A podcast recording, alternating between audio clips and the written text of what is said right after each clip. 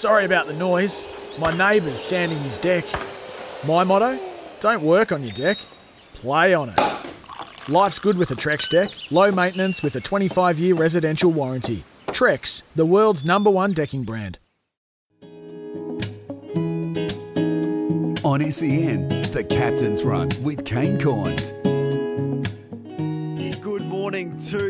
What a first day of Test cricket it was. As as good as it gets, uh, we're going to get to Gerard Whateley, the captain of the SEN commentary team. Guys did a, a magnificent job yesterday. Went for a run, and nothing smells summer and sounds like summer than having cricket on the radio. The guys did a terrific job. Couldn't have been better the first day. We'll wrap it all up very very shortly. We've also got a big day. I'm going to hand out my captain's run awards today. It's been an eventful year to say the least. Who's won the awards? We did it last year. We got you involved. We will do that again after 9:30. We're going to talk some local talent, not local talent, but Australian talent from under 18s in the AFL. The newest batch has been named for the AS Academy. The head coach is Tarkyn Lockyer. Looking forward to chatting to Tarkyn, former Collingwood star, about the next big things in the AFL. We're going to talk some NBA. We're going to go all the way to Houston. Tommy Morris ahead of the AFL fixture potentially being released today or very shortly. The preseason was out yesterday. We'll get Tom's thoughts on that, and he's also a massive cricket fan as well. So we'll get his thoughts on the first day. And Darren Cahill is going to talk some tennis with us. The uh, Australian Open has finally been locked in for the 8th of February, which is good. And who better to talk to than Killer Cahill, the coach of uh, one of the best players in the world, Simona Halep, is going to join us. But let's get to him because he's been good enough to drop by the Lumo Energy studio here, just hundreds of metres away from the magnificent Adelaide Oval on the back of the first day, where the Aussies stumps have India six for 233. Gerard Whateley is his name. Gerard, thanks for stopping by. Kane, good morning. It, what a day. Uh, yeah, it was a terrific day. Uh, it's, it offered all the different rhythms of Test cricket, the, the period of occupation and an eventful start and a really eventful finish, which is what we've come to expect from the pink ball. You, you sort of you lay in wait as the light changes and wonder where it will come from. And uh, by the end of the day, again, it, it's not as good as India would have hoped for an hour out. And then it wasn't as bad as mm. India would have feared half an hour out. And somewhere in there is is your judgment on where it sits. I, I think it's pretty even, to be honest, because 233. The, the little rattle along at the end of the scoreboard while Australia was searching for wickets suited India's cause. Anything around 280, keeping in mind that two years ago they won a day test with the first innings of 250 India. So, yeah, the runs will creep up there quickly there are storylines everywhere, and a lot of those will come from when the Aussies bat. But let's go through and work our way through the biggest storylines yes. yesterday. There is there's none bigger than Kohli being run out by Rahane. Now I, I, couldn't imagine a worse feeling in sport than running out your captain and an icon of the game when he's on 74 at such a pivotal moment just before the new ball was due. What did you make of it? Well, Kohli was on track for a century. He was. And it, it wasn't always like that, as he might have been out on 16 if Australia had used their review. It was a rickety period, I think, while he was batting with Pujara. He got struck on the thumb. Australia had just pulled short leg out, ballooned up, probably would have been caught. But he had settled into his rhythm late in the second session and certainly in what we regard as the difficult period in the third. And you're starting to run through okay, so Kohli's here for one test his force of personality defines his cricket and it characterises his nation. He was on course for that monumental century to set the tone before he departs the team and to give them the best chance to be 1 0 up. He's batting with his vice captain, who's about to take the reins and who he has endorsed. Is India won't fall apart when I leave because Ajinkya Rahane is ready for this. And they've batted extremely well together, much better than Kohli and Pujara batted together. And then Rahane balks at a single, a single that he calls. And I, I asked Simon Katich this late in the night. At what point does the moral obligation kick in, Kane, to complete that run? He had to go. You called it. You left. The icon of the nation is at the other end on his way to a staring century. You can't stop. You can't change your mind from yes to no. Just keep going and keep running to the dugout. He had to go. And I, I want to ask the question, and we take a lot of your calls, and we'll do that right through until 12 o'clock. 0433 98 11 16. Is there a worse feeling in sport than running out your skipper who's on 74 just before the new ball's due in an underlights test at the Adelaide Oval where things do funny things with the ball when India went on to lose 3 for 18 after that? I can't think of many worse. Now, you've been to Olympic Games. I think a false start in a swimming event, if you were the second person to false start and being disqualified for that. Yep. But you're letting yourself down as an individual. This is a team aspect as well. You know, just from a footy standpoint, you know, kicking across goal and turning it over in your back 50 that cost you a goal is awful and you want to shrink into the ground. But uh, that's right up there. I can't think of much worse. because you don't get like footy offers you the chance to o- onwards. Like Yeah. it's the And team environment, and that's one goal. You move on. It probably is. So Brad Haddin said the two worst feelings in cricket were dropping a catch Yep. and running your teammate out. And in this circumstances, I, I would drop 50 catches rather than run Virat Kohli out. you just forfeit your place in the team dropping Oh. catches before you'd run Virat Kohli out. I, I would. Whose obligation is it to to have the conversation at the end of play? Does Rahane have to go to Kohli, to. or does Kohli go? No, you're never going to come and see me. I better come and see you. well, it's a it's a pivotal moment, and we can we can laugh about it. But in terms of the attitude for the whole team, I think it would have been a great statement because because the cameras were going to Kohli, and he was sitting on the dugout, and he was visibly upset and visibly frustrated, particularly as the wickets fell with the new ball. I think a pivotal moment from a team aspect and a great leader would go and address it straight away and in full view of the rest of the team. It's like, hang on, we're, we're in this. Like, this isn't this isn't a disaster. We haven't been skittled for 87 on the first day. We are right in this. We've still, you know, put on another 50, as you say. We're probably we're probably in front. So I think a pivotal moment for whatever happened. I don't know what happened. Um, for him to do that and show some leadership, it would have been a, a bit of a statement for him. Uh, I'm I'm a bit the same. I, I think once they don't get bowled out, because he's sitting there, not only he's stewing on the personal side of things, but also uh, around the team. They had built up the the potential for advantage, and then that got squandered. And Rahane didn't recover. He made one more run. He was out, and you you regularly see that in cricket. That's a lot to get over within an innings. And Vihari uh, made a rapid fire um, uh, 16 and then was out LBW. If they had been bowled out, the ramifications of it were far greater, but they've still got four wickets in hand.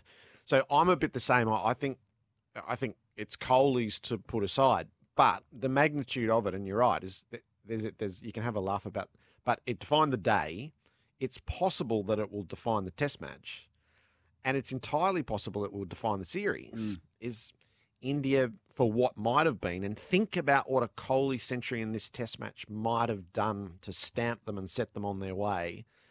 If that leads to victory, and then if that sets up the opportunity to win the series, like mo- there are moments in Test series, and we've lived through an, an Ashes in recent times, or there are there are just defining moments that happen. This is the first of this series, and who's to say what shadow it casts? and it is what we love about it. Like Yeah. the defining for, for for such a long and arduous day, there can be just moments that, as you say, define not only the Test match but the series, and particularly with Kohli with only one innings left. It's going to be interesting to see how they play it. 0433 98 11 16. The worst feelings in sport. Reflect on your experiences playing local sport or whatever sport you played. What do you think is is one of the worst feelings in sport? I was so impressed by the Aussies yesterday. Was and, I. uh, I. I just thought it was an outstanding. They hardly gave an inch, and it had me thinking um, last night in terms of a four bowlers, and you can add Green into the mix now that we've ever had in the history of Australian cricket, and there's been some unbelievable combinations. And you know, growing up for me to to have Shane Warne and how lucky we were to witness that, and Glenn McGrath just giving nothing away, Jason Gillespie, Brett Lee, those four spring to mind for me because that's my era. But Lyon Hazlewood, Stark, um, and Cummins is is hard to top. Are, are they right up there? I- think they are. They were outstanding in their planning yesterday. I don't think there was much in it for them. I don't think the pitch No. offered great assistance, and the cloud cleared uh, as as play was set to commence. So there wasn't a lot through the air.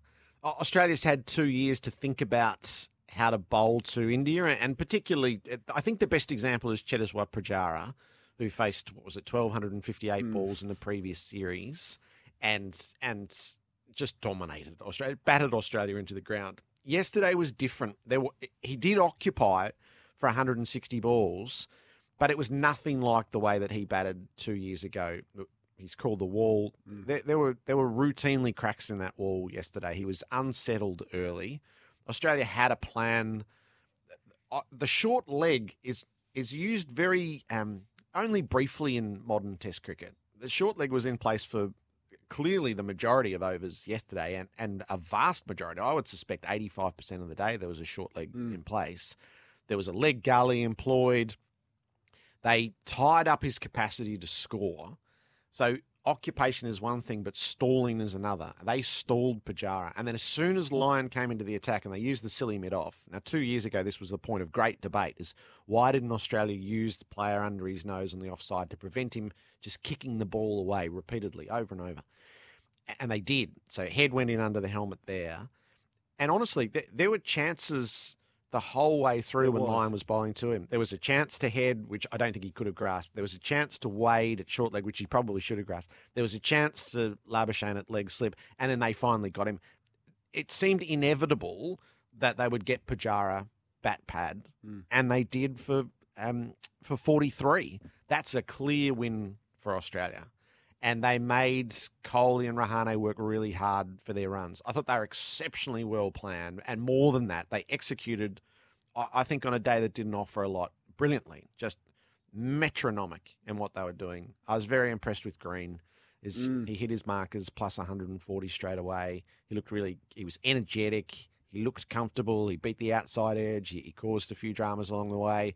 As a as a reinforcement fourth seamer, that's going to work. I after one day, I think you can Yeah. say that's going to serve Australia well. He's a striking figure. I was you know, just watching him in the national anthem, and he's 200 centimeters. Yeah. and he's every bit of it, and he's 21 years of age. And I think you know, I think he's genuinely someone who will be a, an absolute star of this country for the next 10 to 12 years. And I haven't even seen him bat yet. So nine overs he bowled, which is about what we expected.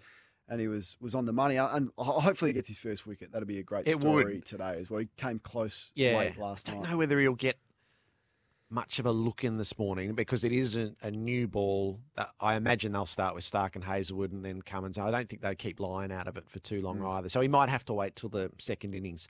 But regardless, I think you can you can make your early judgments and go. We haven't had that player for a long time. The Bowling the plus one forties is is the fourth seamer when Mitch Marsh has played. He doesn't bite, bowl quite that quickly. Mm. He's always been a threat in England, for instance, but a little bit less so here. Yeah, there was a there's a lot to like. I I think the bowling core, the planning. I think Justin Langer would be really pleased with all that they'd spoken about and all that they'd learnt from two years ago. They they put into action, and they've given us a, a good hint.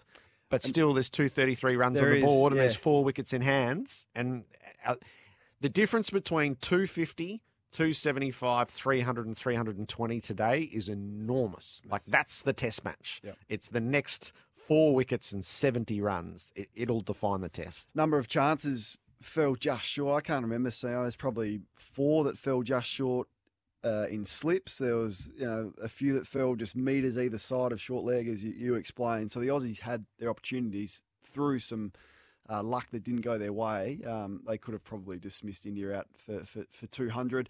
Today's going to be a massive day when the Aussies get their opportunity to bat. I, I heard you discussing it with Pete Lalor yesterday in terms of the Joe Burns selection. You joined us on SEN yesterday and explained that you're a bit shocked that he that he got the nod.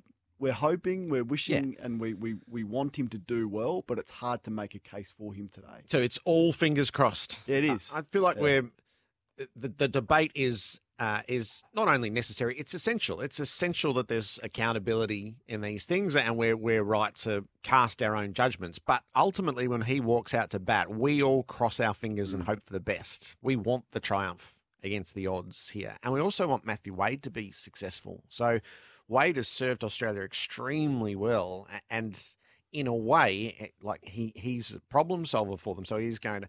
I listened to him yesterday. He's- He's never opened the batting in any form of red ball, pink ball Mm, cricket. mm. So he does in white ball cricket, but it's a totally different thing. So he said he's batted seven, six, five, four, three, and now he'll One. bat two and one uh, at in the in the twilight of his career. So it is fingers crossed, but it's not to underestimate what they're up against. Is Bumrah and Shami, world class opening bowlers, formidable task, and I do think there'll be what happens there will have an emotional impact on the team. Mm. So they all know that as a collective, they're taking chances here. If it works, it'll be a boom for for the batting lineup. If they're none for forty, it doesn't have to be extravagant. Mm. None for forty, and Labuschagne and Smith will be smiling, ready to get out there. And if early wickets fall, it'll have that. Oh, we knew this was a risk. So they own it. I thought Pete Lalor had a really nice way of saying this is not about Joe Burns anymore. This is about the selectors. Mm. They've made the call. As Burns hasn't put himself in the team, Mm. all judgment sits on them. In a way, Burns is sort of freed up from that. It's just the problem is his game is in no shape that we've seen. Hopefully, across a few days, he's got a method that might serve him well in the middle. You played the grab of David Warner speaking yesterday. I should credit where it was from. I, I can't recall. Um, Bensley on SEN track. Thank you for that. He said that he's running at a speed of about 14 kilometres an hour. He needs to get to 26, 27 kilometres an hour before he's confident to run between the wickets and field and move sideways. Doesn't doesn't sound like he's back anytime No, soon. he's not playing Boxing No. Day. Uh, I think he he kept the the optimism that you have to as an athlete. I'm sure. I think you talk to people around the Australian lineup. The decisions that they're making are for two tests, and there's a longer mm. break than usual before between Melbourne and Sydney. Sydney doesn't start to Jan seven, so Australia won't. I I I can't believe they're taking any chances with Warner. We won't see him in mm. Melbourne. So what's what they're what they're trying here is going to have to hold for two tests or, or get minor adjustments. But I'm sure these are, are- two test decisions. Gerard, stick around. We'll take a, a short breather here. If you want to have your say on the first day, you can. 1300 736 736. If you've got a question for Gerard, of course, we'll get through a number of your texts as well 0433 98 11 16. And we'll be back after this. Our temper text is busy 0433 98 11 16. Come on, Kane. You serious about what an enthralling day's cricket is? Just shows how satisfied we've become with mediocrity. If boycott had bored us to death like that, the crowd would have been heckling them all day long. If only the glory days of Richard Saywerg and both were there, says Cole in Lara. Well, I'm a little bit sick of the high run scoring BBL and short formats that we've just become accustomed to. It was good to see a different aspect of what makes Test cricket so good. I thought it was a terrific battle. And that that's a completely legit view. There were Mm. both views around the media area yesterday. Some people were really cranky and come on, get on with it. And some people were enthralled by the duels that were going on and the Mm. tactics that were being worked through. There'll be a big payoff to a day like that. Like th- this test will now edge its way towards something great. Mm. Whereas if, if India make 380 on the first day or Australia bowl them out for 160, you sort of scupper the test. Uh, It's poised. A few questions for you as well, Gerard. We just spoke off air about Sydney situation, and the Premier over there is going to update everyone at 11 o'clock. But she has said this morning to expect more cases. The New Year's test is in Sydney as it sits. Um, con- contingency plans, do you think? I would think so, in the same way that there were a couple of days where there would have been contingency plans around Adelaide's test. It's it's less about whether you can go to Sydney and everything about whether you can leave Sydney. So it's a quick turnaround Sydney to Brisbane, and it's no good being in Sydney if the borders are closed to Queensland. Mm. So we'll have Nick Hockley, the interim chief executive of Cricket Australia, on in our pre-match today and I'm sure they'll be really circumspect. But there'll be a couple of options. There'll be not to leave Melbourne unless you're absolutely guaranteed about being able to get out of New South Wales once you've played the Sydney Test, or there'll be the option to go straight to Queensland if if it escalates from here and if states close borders. So it'll have nothing to do with sport. It'll all be on what governments do to their borders around New South Wales. And I heard you speak yesterday on the coverage about Will Pucovski and this, the delicate situation that uh, he is in. And you're reading between the lines on something Justin Langer has said, and- and you're not 100% sure whether he'll be back because there's a question here from Damien asking you whether he'll be included in the squad for Melbourne. So he's still in the squad. It, Melbourne's his hometown. That's where he is. I just when I listened to Justin Langer and he expressed his concern, both the short term and the long term concern, it led me to think that they'll take a really conservative approach with what now is a ninth concussion. So he would have played here. It would have been a formality that he was playing in the Boxing Day test. Um, he was still experiencing symptoms a couple of days ago. I'm not quite sure how his health is right now. I'll probably, I'll probably now be surprised if he plays a Test match, um, in this summer. I'd be surprised if he plays Boxing Day. It's just, it's just reading between the mm. lines. It wasn't mm. the as soon as uh, with the green concussion, it was that as soon as he's clear of the protocols, he's in. Yep. he's in pending this. Langer's language was really different around Pucovski, and well, it should be. Mm. Well, it should be with a young player who's suffered multiple concussions. There's there's a lot of different obligations of care around here, and while I think as a nation we've felt this this incredible urge to have Pucovski there and a level of impatience, I think we all have to look at the big picture of what concussion is in sport and go, okay, it'll it'll happen when it happens. Before we let you go, whose dressing room would you have rather been in last night? I think Australia's, with the proviso that they get through quickly today. So India's tail is dangerous. The two out in the middle are, are accomplished. Saha, who we well know from a, a big century that he made against Australia, Ashwin's made multiple test centuries. The three at the bottom are sort of all or nothing. Yadav, um, Shami, and and we just saw Bumrah in the A game, so they'll they'll swing it around. Mm. And as I said, the the next seventy runs will actually determine the Test match. So can India get them? So I, I like Australia if they take quick wickets. Looking forward to the coverage once again for an enthralling Test match. Uh, you were headed up from twelve thirty. The pre-match starts. That's? I think that's right. 12:30 get the. You better check that, Gerard. I reckon it's one o'clock Melbourne, twelve thirty There you Adelaide. go. One o'clock Melbourne. Tune in for what's going to be a great day. Enjoy the rest of it, and we'll catch up with you shortly. Cheers, Kane. Gerard Whateley live in the studio. On the other side of the news with Meredith Gibbs, I want to take your calls. We're going to get through some sporting awards for the year in the way that I saw it. 1300 736 736 is the number. Look forward to chatting with you right through until 12 o'clock. We have a big show coming up, but right now, the important news headlines with Meredith Gibbs.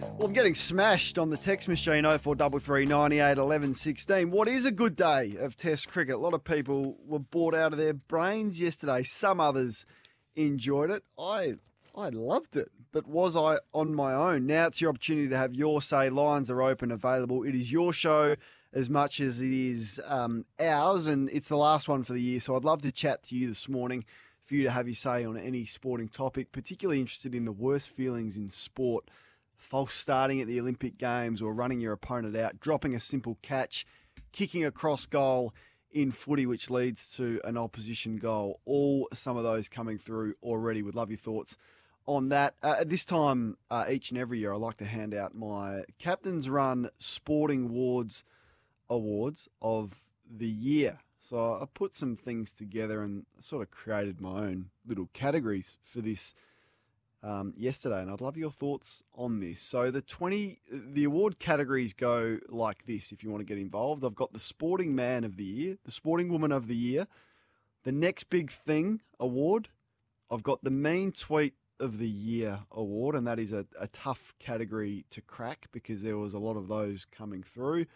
I've got the Brain Fade award and the Tool of the Year award. So there's the six categories for the Captain's Run awards this morning, and I'd love for you to get involved and, and have your say who won your award. So we'll start with the Sporting Man of the Year.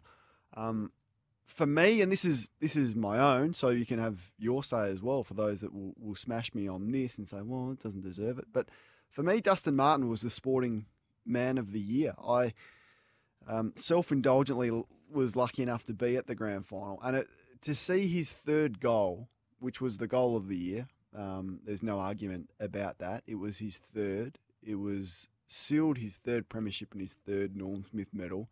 A night grand final at a season that we didn't think at stages we were going to get underway, and to stamp himself as an absolute all-time great and achieve something that I don't think will ever be repeated was the moment of the year, and I, I thought he was the sporting man of the year for me. 1300 736 736. Who is your sporting man of the year? You can have your say on that. the sporting woman of the year is is not as high profile for me, but what she did achieve was something extraordinary in one of the toughest sports um, of track and field in the world, and and for what would have been an Olympic year, and I'm a bit of a running nerd, so I do have a bias towards this, and as I said, you can have your say on, on who would have won yours, but her name is Jessica Hull. She's a star track and field athlete. The Olympics was cancelled, so she didn't sit around and sulk. She went off overseas and competed in a number of world class events, which they still put on. In August, she broke an 18 year old Australian 5,000 metre record. She clocked 1443 for the 5,000 metres, which is extraordinary, breaking Benita Willis's record, which has stood for 18 years. But then not only did she stop there, she went on to break another Australian record, and that of the 1500 metres. She just um, just over four minutes she ran for that in Berlin. So it's an Olympic year. She's booked her ticket. Remember the name, Jessica Hull. She's 24 years of age, and she's going to be one of Australia's next biggest things. She was my sporting woman of the year.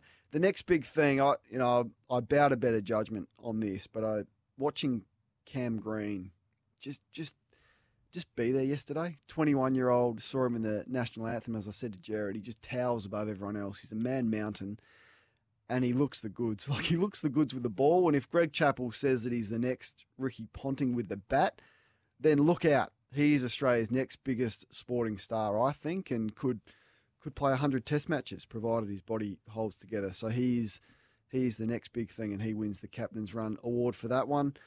As I said, the mean tweet of the year award is tough is competition. Andrew Bogut sent some vicious tweets my way this year. The Collingwood fans, when I said that they were just making up the numbers ahead of that West Coast final, which they won, scathing, absolutely scathing. But I've given it to uh, former hockey player Georgie Parker, who sent out a pretty cutting tweet. Um, straight to the point. She said, There isn't a person I'd want to have a beer with less than Kane Corn. So congratulations to you, Georgie. You won that award for the mean tweet. The Brain Fade award went to uh, Leigh Matthews. Was an honourable mention in this. Where did he give two votes in the Norm Smith to Nathan Broad, and he meant Jayden Short. So that was a bit of a brain fade, but hard to go past Novak for defaulting for hitting a linesman at the US Open. It's a bit of a brain fade. And the tool of the year has gone to old mate over out west. Uh, that is Mark McGowan. Now the COVID pandemic brought out the best in a lot of leaders, didn't it? So some of them handled it magnificently. I'm talking Pete V'landys from the NRL, Gillon McLachlan thought was magnificent. Travis Auld for the work that he did with the fixture. I think most of the uh, premiers and our politicians did a pretty good job, but Mark McGowan took the cake when he refused to come to a national cabinet meeting because he didn't want to be in the same room as South Australian Premier Stephen Marshall because he was worried about getting coronavirus when there hadn't been any coronavirus cases in South Australia for a couple of weeks, and there were zero active cases in the state. He's taken the award for, for Tool of the Year. There you have it, 1300 736 736. Would love for you to have your say on who won your awards. Um, we've got some callers on the line right now. Let's go to Dave. Who's your sporting man of the year, Dave? It'd have to be uh, LeBron James. Uh, stamping is, I wouldn't say he's the greatest player of all time, but he's, he's definitely. Oh, he was amazing. Just to put the team on his back in that weird season that they had over there in the bubble. So for me, he was the uh, sporting man of the year. Yep, and hard to argue. So I, I'm, I more went with an Australian flavour, Dave, but internationally, hard to go past LeBron James for his fourth title, and it doesn't look like he's going to stop there. Uh, let's go to Peely, who wants to speak about the cricket yesterday. Peely, good morning to you. Welcome. Morning, Kane. How are you? I'm well. That's the way. Listen, mate, I love you, but just listening to you and Gerard about Kohli before, you're making out like Rahane. He's he's killed the, the president of India or something like that. Maybe Kohli is, but it's cricket, mate. Run outs happen. He hasn't he hasn't killed the man. I know.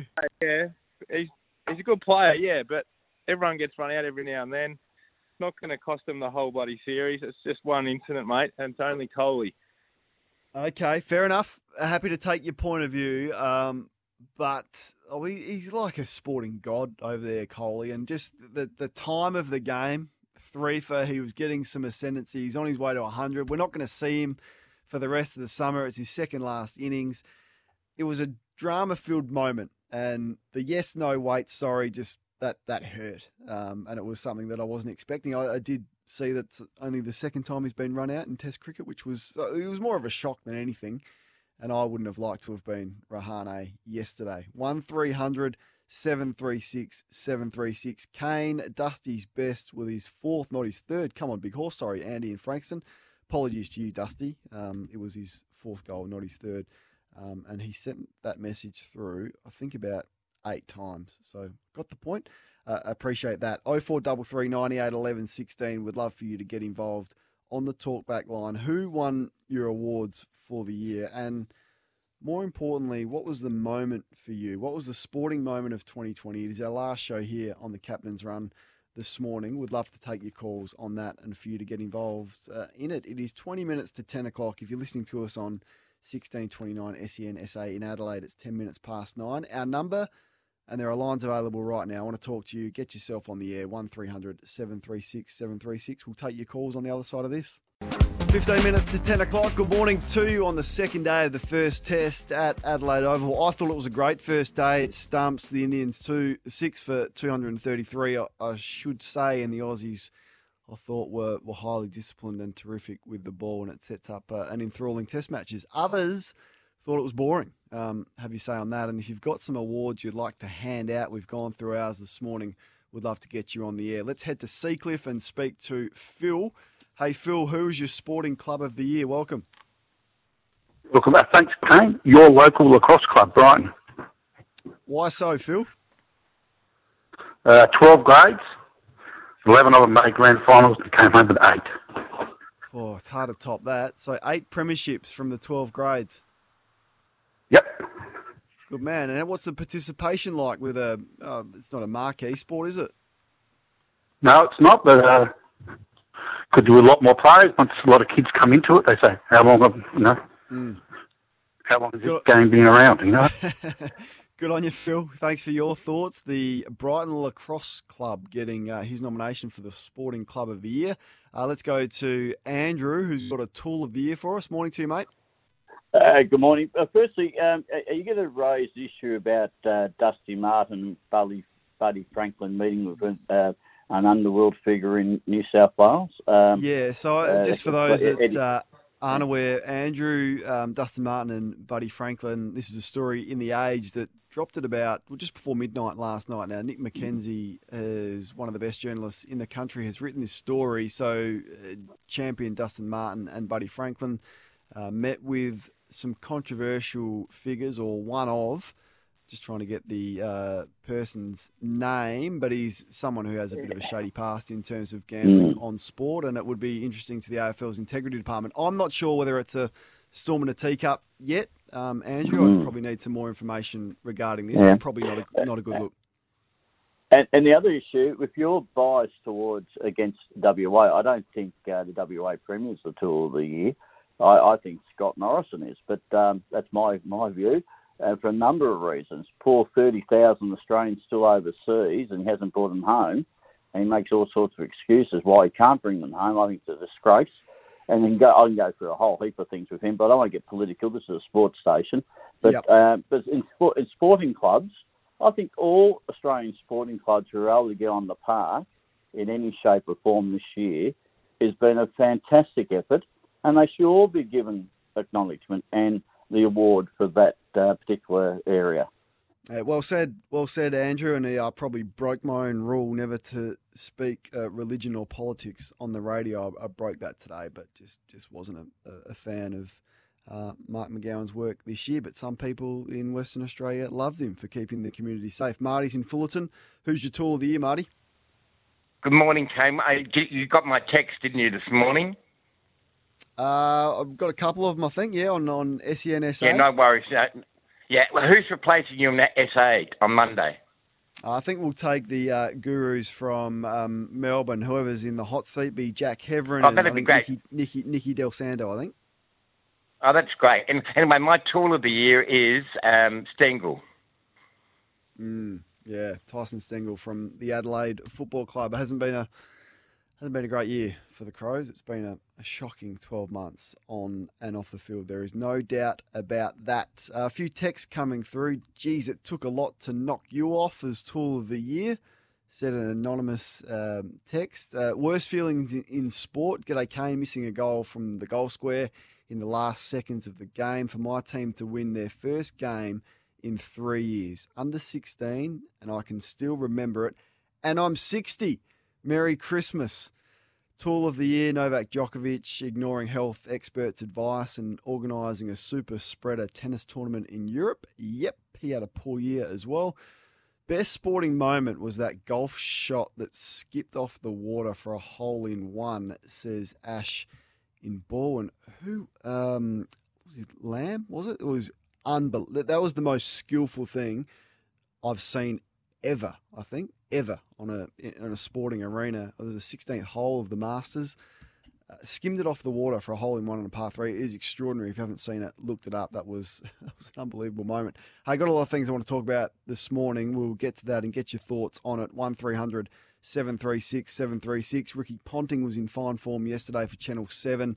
His special comments and his ability to predict what might happen was uncanny yesterday. The best special comments or commentators in world sport. Might get your thoughts on that, and we'll hear from Ricky on the other side of this. It's 10 minutes to 10 o'clock, and you are listening to the Captain's Run right here on your home of sport. Don't forget the, the magnificent SEN coverage of the first test in Adelaide gets underway with the pre-match from 1 o'clock, and you can hear that on 1116 SENSA and right across the country, and also on the SEN app, which is terrific. The new and improved app, you can download that and get involved there. We'll take your calls, more of them, on the other side of this.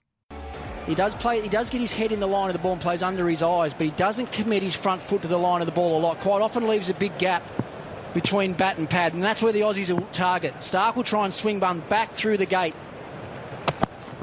Yeah, he's done that, and he's cleaned him up with the second ball of the Test series.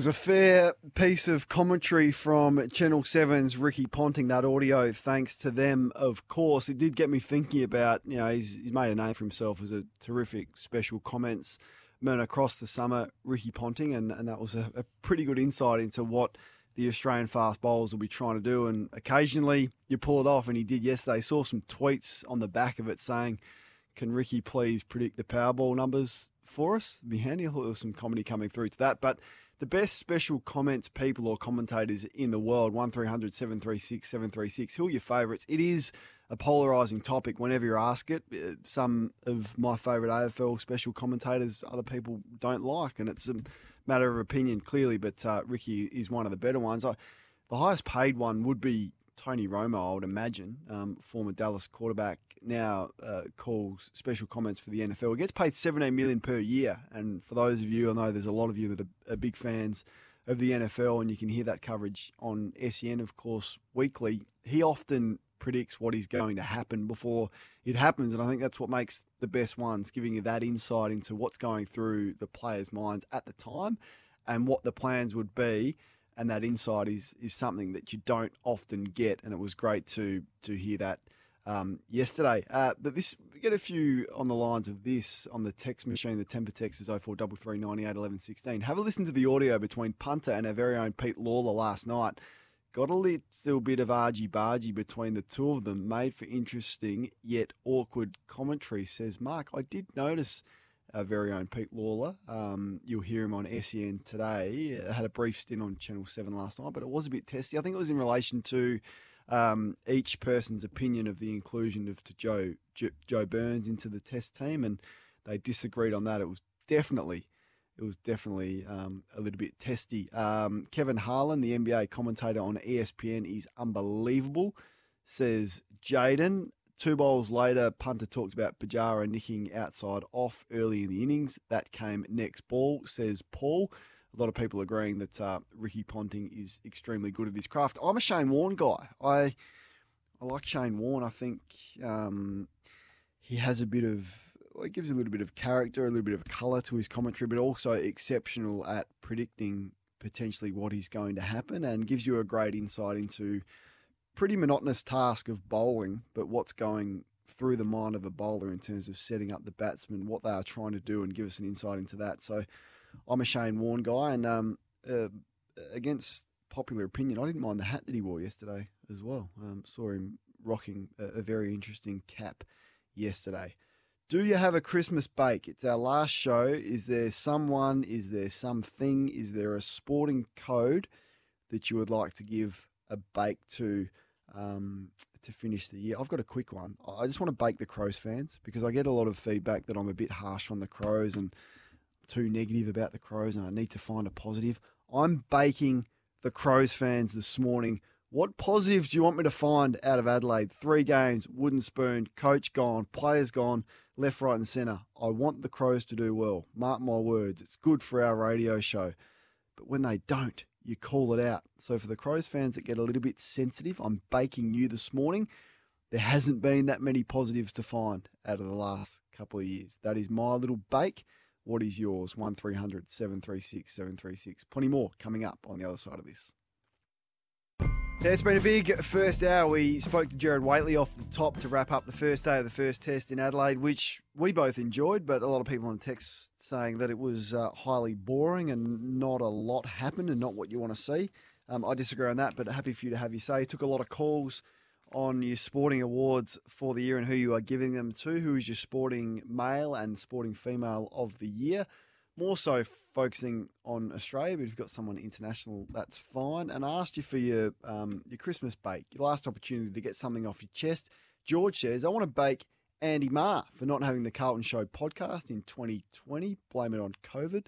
Um, and the Lalor and Ponting disagreement, thank you for clearing this up, Joe, was uh, the disagreement about Tim Paine not calling for a DRS review for the um, caught behind catch off Kohli. It just did nick the glove. Um, Matty Wade was keen to go upstairs. No interest from Nathan Lyon, the bowler. No interest from Tim Paine behind the stump. So they had a bit of a disagreement with that one. 1300 736 736 is the number. Would love to get you on the air this morning as Andrew has done. Uh, morning to you, Andrew. What do you want to chat about this morning? Mate, I'd uh, like to nominate Daisy Pearce. Her special comments on uh, Channel 7's coverage are, are uh, out of this world. Sometimes women get a bad knock, but mate, she's uh, she's brilliant for the coverage on Channel 7. So hats off to her. No doubt about it. Uh, one of the you know the brightest stars, Daisy Pearce, and, and does make the viewing experience better, which is what you're there to do. Clearly, I I'm a I'm a Jimmy Bartel fan. I think he gives terrific insights as well. Um, but let us know on the back of Ricky Ponting and his predictions yesterday. Uh, who are your favourite special commentators in the world? Um, and this one from Ash says Warney predicted something due to happen this over. The last ball was a hit hook shot, just cleared Hazlewood on the backward square boundary, metres away from a similar punter prediction. There's a reason those guys dominated international cricket for five years. Uh, as we change gears to the international world of tennis, and finally we have a date, touchwood, for the Australian Open. It is three weeks um, later than when it would usually be scheduled, February the 8th. It's going to run from the 8th to the 21st, and there are all sorts of restrictions in place. Who better to talk about it than our very own SEN expert. He comes to us thanks to Sun Blessed Sunscreens, a sunscreen designed specifically for cricket, golf, tennis, and lawn bowls. Uh, sunblessedsunscreens.com.au. Brett Phillips is his name. BP, good morning. Kane, good morning. There's plenty happening. Oh, there is plenty happening. Um, the uh, New South Wales is in, in chaos. We might touch on that in a moment, but um, we have a date for the Australian Open, and it is where we thought, where you thought it would land eventually. Yeah, look, certainly it's interesting, Kane. A little bit more information's come to me since uh, the ATP put out uh, their release around 24 hours ago, announcing their first uh, seven weeks of the season. We expect a WTA calendar probably out later today. We're still waiting for Tennis Australia officially uh, to announce uh, everything, but um, there's probably uh, a reason that uh, they haven't just yet. And uh, the ATP, they're, they're an interesting organisation. And when you've got so many governing bodies coming together trying to collaborate here, uh, they're like the, the rebels in the corner. they can go a little bit rogue. Their communication is interesting. Um, certainly, from what I understand, they may have jumped the gun a little early yesterday in announcing that uh, Doha would host the men's qualifying. It's my understanding, having learned a little bit more information in the last uh, few hours, is that that contract wasn't officially signed off till uh, later last night. But the ATP went with the release yesterday, which is obviously just delayed Tennis Australia officially announcing everything. So we may hear something from uh, TA a little bit more formally uh, today. But yeah, look, certainly, you know, we knew the Australian Open was an absolute lock for the eighth. Uh, the, the week leading up is is really interesting. Uh, that um, week of sort of January 31 to about Feb 6. Um, you know, a couple of people I've spoken to, and I still can't logistically work out how this is all going to happen. Is a two WTA events plus an ATP Cup and plus the relocated Adelaide International and one more men's 250 event are all going to be staged somehow at Melbourne Park. I hmm. can't quite work out how that's going to happen, but a couple of people that I've checked in with this morning uh, have, have stated that, well, there's been no other real venues seriously mentioned uh, outside of Melbourne Park. So that detail still needs to be confirmed. Uh, the ATP Cup, it is still good that it's on the calendar. Kane, it was a great success last year. It'll be scaled back to 12 teams. I think it'll, and they're just fine tuning the details on it, but it'll work very similar to last year based on the singles rankings of players, which then determine the nations that play. But yeah, there's, uh, gee, it, has been a, a huge time trying to put a list logistically together. So I get a little bit naive when it comes to qualifying events and, and how big it is. You know, you, you, you see the, the main draw and, yep. and the commentators will say, oh, such and such is a qualifier from, you know, from, from wherever country they're from. And you say, oh, okay, they, they're mm. qualified. But the process to qualify for a Grand Slam is, is much bigger than we probably assume. Am I right in saying that? And it's hugely important. I mean, we saw the US Open last year have no qualifying events. So then they worked out a financial compensation package for the players. Craig Tiley and the Australian Open uh, really dug their heels in here. Said we've got to make this work. It's not going to be able to work in Australia with the borders and the timing of quarantining. So we're going to have to think outside the square. So they've had to obviously liaise with uh, the couple of big federations there in the Middle East, in Dubai for the women, Doha for the men, to work out a facility, work out logistically getting everyone there. And it's a huge event for players to be able to qualify for a Grand Slam. Now we know the prize money's already gone up if you do qualify for that first round of 100,000. My understanding is that the qualifying prize money will also be increased in a really tough 12 months where the players haven't had their same uh, earning opportunities.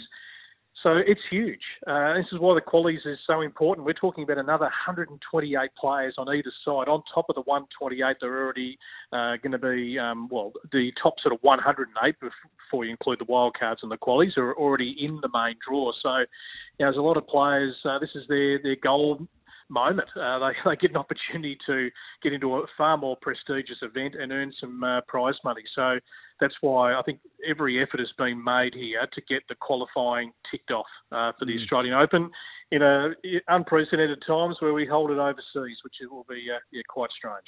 Fascinating. Now, stars make sport clearly, and they put uh, eyeballs on TV screens and, and bums on seats. The, the biggest, and, and it's no different in the tennis world. So, you know, Federer, Williams, Nadal, all the big names that we come to know. Federer, reading between the lines from what he said this week, I think he is unlikely. But the biggest stars, do you think most of them will make their way out here? Yeah, no doubt. Yep. Yeah, they'll, they'll be here. I mean, it's, it's a grand slam. Uh, they're eager to play. Uh, you, you've just got to suck up the strict quarantining, yes, it's it's totally different from what they've experienced having resumed back on the tour in August. It's much stricter in Melbourne. Uh, the amount of uh, you know um, positive, the negative tests you've you know got to you know, go through and etc. and your, your movement and, and everything else. But it's you know it's it's for a small period in a very long uh, tennis year, and who knows what the world is going to look like when they depart Australia and um, you know those protocols and restrictions. So I, I think so, but I, I agree. I think where there's a bit of smoke, there's fire here with the Federer situation. He's not a, probably a he's not a good liar, Roger. I think he, he just tells you straight whether he's talking at a sports awards night or uh, an interview of sorts. Um, he knows his body better than anyone else. And yeah, if he's not feeling cherry ripe at the age of 39, you don't want to be coming into a Grand Slam uh, best of five set tennis. And, you know, there's this bigger fish to fry. As much as we think the Australian Open is huge mm. on a world scale, there's Wimbledon. He wants to, you know, really give it his best shot maybe one more time. There's an Olympic Games uh, that he'd love to, you know, medal at and, and, and maybe do well at the back end of the year. So, uh, yeah, we'll just continue to watch that space. It seems like the timeline is going to be pretty tight. who knows what shape Nick Kyrgios will turn up in? Do you have Do you have any idea? Yeah. Well, we've seen plenty of Nick, you know, um, on social media, Yeah. and you know, I think I think this year um, he's, uh, you know, he's done a pretty good job. Kane, uh, give him his credit where it's due, and you know, there's times where he's totally frustrated me uh, from a pure athlete point of view, but I think we've got to know Nick a bit more and. And just what he's about, what he stands for, and he's never going to satisfy everyone who just thinks all our athletes should be absolute super competitors and be the best versions. Uh, it's probably the ones with that natural talent that don't get there that clearly frustrate us the most. Um, but you know, he, he still likes the game and still uh, knows that it's in this stage of his life. It's still a great opportunity to set up the rest of his life, and he doesn't have the ambition to necessarily win Grand Slams and beat the absolute top echelon of the sport. But his natural talent, if his body's in good nick, says that he probably wins more often than he does uh, than he doesn't when he actually plays. But we've hardly seen him play, so we just don't really know, uh, yeah, what sort of nick he's going to come back in, so to speak. And Ash Barty, of course, will be a certain starter, you'd think, as well. Yeah, yeah, she's just uh, training up there in Brisbane with uh, Craig Tyzzer. No fanfare. That's how she absolutely loves it.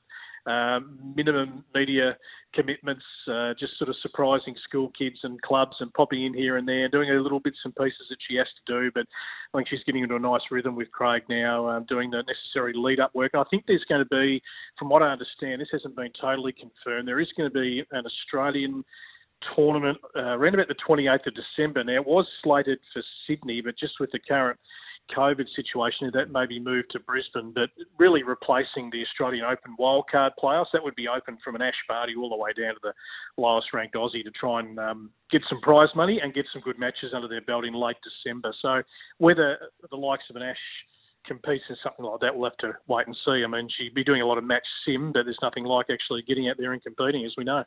And before we let you go, we know 30,000 at Boxing Day for that test. Well, what's the latest on crowds at the Australian Open?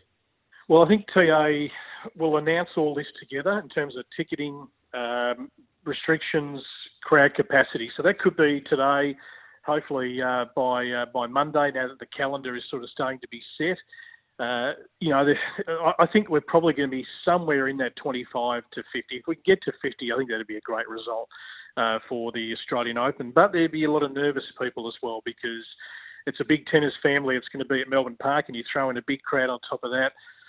Uh, there'd be people wanting to take a more cautious uh, view and, and, and don't get too excited just because we've had so many good days here in Melbourne. So, um, you know, I think it'll be somewhere 25 to that 50% capacity, I think.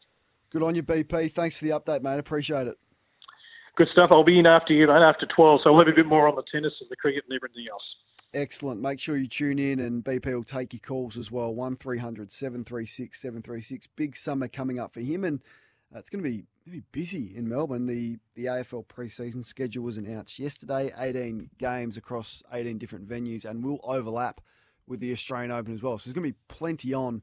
Uh, Brett Phillips with the latest update there. Big show still to come. We are going to speak to the national under 18s coach Tarkyn Lockyer. The next generation of names have been released. We're going to find the next star. I, notice more and more people are captivated by the youngsters coming through. Record ratings for the draft this year, in the AFL doing a good job at building the profile um, before they even get to an AFL club and giving you an insight there. So Tarkyn with the latest. Uh, he's the coach. Uh, Houston writer Akib Ghazi on the NBA. We're going to go all the way to Houston. A lot of drama uh, in regards to one of the NBA's biggest stars. That is James Harden. Doesn't appear he wants to play at Houston anymore. We'll get the latest on that. Tom Morris, the AFL fixture set to be released within days. Some saying as early as today. So we'll get the latest with uh, one of the best newsbreakers in the business. Darren Cahill on the Australian Open. Brad Haddin, and a big last edition of Chad's Brothers Quiz. Most importantly, your calls though 1300 736 736. 21 minutes after 10 o'clock, we are asking for the worst feelings in sport on the back of Rahane running out his skipper Virat Kohli yesterday in an important stage of the first day of the first test. Also asking for your best and favourite special commentators uh, on the back of uh, Ricky Ponting predicting some pretty uncanny things yesterday on the Channel 7 coverage. We'll get to your comments on the text and on Twitter very, very shortly. But the AFL yesterday announced the next group of the AFL and AFLW talent to join the NAB AFL Academy program for 2021. These are the next generation of stars most of which, and I'll ask our next guest the percentage of which will be drafted. Um, the coach of the National Academy is Tarkyn Lockyer. He joins us. Uh, Tarkyn, thanks so much for your time. G'day, Kane. How are you? I'm good. It's a it's a revamped program. It's, it's streamlined. It's 21 players, which is less than it has been in previous years. Um, take us through the process of selecting these 21 um, young men that are included in your program. Yeah, so it is a, a more of a, as you said, a streamlined sort of squad that we're going to go with early next year. Um, the reasoning sort of behind that is obviously with the, the restrictions this year, and particularly here in Victoria, where these these talented young athletes weren't able to to display what they sort of do best because there was no footy played. Um, what it what it does, it gives us the ability to add add to players um, as we move sort of through the calendar next year. So, um, you know, there'll be players that will come on and develop and, and reward really good form. Um, you know, at, at, like I said, as we move through the calendar. So, although this year was incredibly frustrating, um, what we do have is the ability to um, to add to the squad um, as as we go through. So it's really exciting. Um, you know, when you announce squads like this and, and to work alongside the, the the best young talent in the country, um, you know, we're really really fortunate to um, to be a part of it. Yeah, I want to speak to you about that in, in a second. It is is so exciting. I think the interest as well as we saw with the draft and the ratings and Mm. everyone showing a real keen interest prior to these guys arriving on an AFL list is certainly increasing. How did you land with the 21? I, I did read that you sat down with a number of AFL recruiters.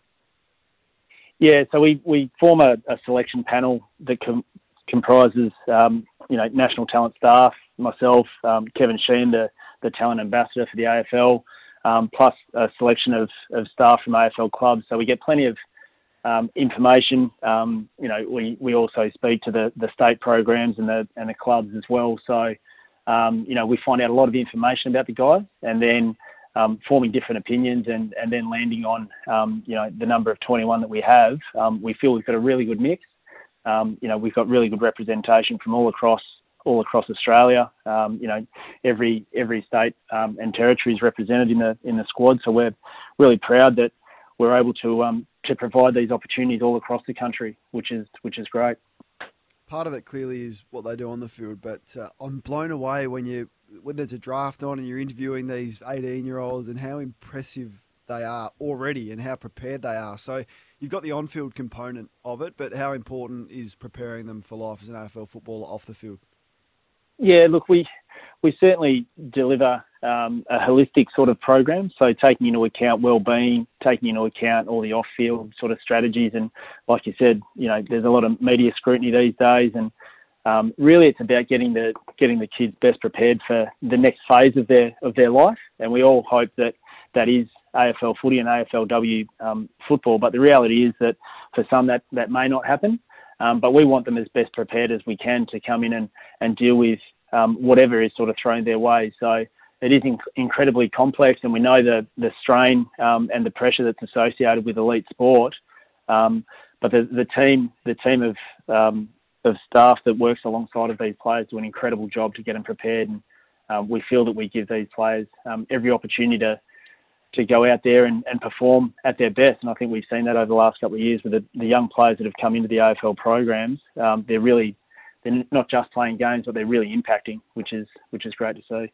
Former Collingwood star Tarkyn Lockyer and now National Academy manager and coach. The newest batch of inductees, best 17 year olds in the country, have been announced, and he's in control of that. A question without notice, but I'm, I'm sure you're aware. What's your strike rate of getting these kids drafted? Is there a percentage that you can reveal to us? Uh, not it's it's not quite hundred percent. Um, there's never there hasn't been a, a group of academy players that have come through, so there's no intake of players that have all gotten drafted. Yeah. So um, you know, I'm I'm hoping to, to buck that trend a little bit. Uh, would would be really nice. But um, look, and that's why we say you know we, we do prepare them for, for whatever it takes. Uh, sorry for for whatever their their next um, aspect of their football journey is. And like we say, we would love it. We would love it to be AFL or AFLW, but um, the stats say that for some that's that's not going to happen. So really, um, you know, how do we support these these um, these young players? That's why the, the off field component of what we do is so important and so critical. Um, and we definitely manage manage expectations on that. So um, you know, we like to keep the kids grounded. Um, you know, because we're realistic about the opportunities that lay in front of them. Uh, you'll meet for the first time in January with your induction program. What sort of physical um, challenges are they put through? There to be all the testing, similar um, challenges like there is at the draft test. I guess your, your speed, your agility, uh, your endurance will all be Yep. measured. Yeah, there's a um, we do a lot of testing throughout the, the early part of next year. Um, we'll do a, a an induction sort of program with the players where we get their families in and, and just sort of outline the expectations, um, outline the standards and what, what we expect from the players, but also what they can expect back from us as well. So um, we want to work, you know, alongside. We're not just we're not, not just one aspect of their, their footy life and their and their program. We have to fit in with everyone else as well. So it's actually about how do we bring everyone along the journey together? Um, because at the end of the day, we all want what's best for the for the kids. So um, yeah, it's really exciting opportunity. We do have to remain a little bit flexible, obviously with a still with a um, with what's going on with COVID around the country, and you see what's happened in Sydney in the last short period of time. So um, look, we'll support the players as best we can and um, keep attacking sort of any challenge that's put in front of us. Um, in terms of this year's draft, what, what were your takeaways from it, and did it run uh, as you would have expected it to have run? Yeah, look, I think Kane, it's um, always you sort of walk away from any draft and you're really happy to, to see the talent that's been put onto an AFL list. Uh, the difficult thing, obviously, this year is that here in Victoria there was very limited exposure to, to what the kids were able to produce on the on the field. So, pleasingly in, in SA and, and WA in particular, they were able to show a really good body of form through playing pretty much full seasons of footy. Uh, the unfortunate thing for the Victorian kids is know, they didn't get that chance. So with the change to the, the rules around NAB League now going to a, an under 19s competition, we feel like we're supporting those players so they still have an opportunity um, to show their best. And we really see that that's an, another pathway for the players to, to explore to get themselves onto an AFL list. So yeah, time will tell. Time will tell. We've got really, really big hopes and dreams for all players, and and I think, as you said before, there's there's great interest in the draft, and, and the media coverage is, is excellent. You know, um, the talent guys do a great job of promoting the the athletes and the kids, so everyone's well aware of of who they are and, and, and the way they play. Um, but the proof will be in the pudding. Now the players have got to get to work, and they've got to um, they've got to go and do it. On the surface, who got a steal? Who's a club that, that got a player and that's going to do pretty well out of it? Well, I reckon if you talk to every recruiting recruiting officer in the country, they reckon they've got a steal. Can't believe you got to that to that number. Um, oh, look, there, there there is plenty, and certainly there's been a little bit made um, publicly about you know the academy programs uh, in the northern academies and the the NGA and that sort of stuff. But when you see when you see players that have got connections with their club before before the draft and they land at that destination, that's always a really good thing to see. Um, you love seeing the father son prospects come through and um, you just hope that for, for the attention that a lot of the, the kids have had, um, that they, they are able to fulfil um, those opportunities. So just excited to see everyone get an opportunity, really. Well, Tarkyn, hopefully that the year looks a little bit smoother for you and, and your players. And felt for the, the guys who just couldn't play, like in such an important year. And some of these kids that were drafted haven't played a game since March, which must have drove them insane. So I hope it looks a bit Mm. more normal for you. Have a great Christmas, mate. Appreciate your time this morning. No worries. Thanks, Kane. Tarkyn Lockyer, the head of the AFL's academy. The elite players, there's a Daicos in there, there's a Burgoyne in there as part of the um, 21 names that pretty much 90 odd percent. I wasn't able to squeeze a percentage out of him, but about 90% of these kids will be drafted. They, they don't miss. Um, and looking forward to the build up to next year's draft. Now, Channel 7 reporting, I think via Tom Brown on Twitter, that the AFL clubs have been told that the fixture from rounds one to six will be released to them on Monday. We know that the uh, preseason fixture was released yesterday. The clubs have to wait until Monday to get at least rounds one to six. We know it's floating this year after round six, but locked in from one to six. That will be released as of Monday and budgeting as it sits right now, certainly in other parts of the country other than Sydney for crowds, upwards of 50%, which will be a welcome addition. 29 minutes to 11 o'clock. Plenty coming up on the captain's run. Might take your calls on the other side of this. It's 1300 736 736. So much happening on the eve of the NBA season starting in Australia. That's the 23rd of December. And one of the biggest stars is James Harden. And there's a bit of chaos. So we thought we'd go to one of the Rockets NBA writers. His name is uh, Akib Ghazi. We'll get him on very, very shortly as we try and bring him up. But gee whiz, uh, Russell Westbrook has left Houston. John Wall has arrived at Houston. And James Harden's been at strip clubs. We'll get to him very, very shortly. In the meantime, let's take some of your calls 1300 736 736. You can also send us a temper text. Lots coming through. Tell you right now, Kane, Phil Good, Phil Gould is not the special commentator of the year, says Pete in Clyde North. He he rubbed a lot of Victorians up the wrong way with his commentary commentary around Melbourne Storm, didn't he? Uh, hosting the Australian Open is too big of a risk for the Victorian government, and it should not go ahead. We can see from the latest Sydney cluster a small error can escalate quickly. Imagine 400 players plus their support staff. Um, Kano, James Harden, tool of the year, cracking the you know what's because he wants to get traded. Get rid of him, says Dogger.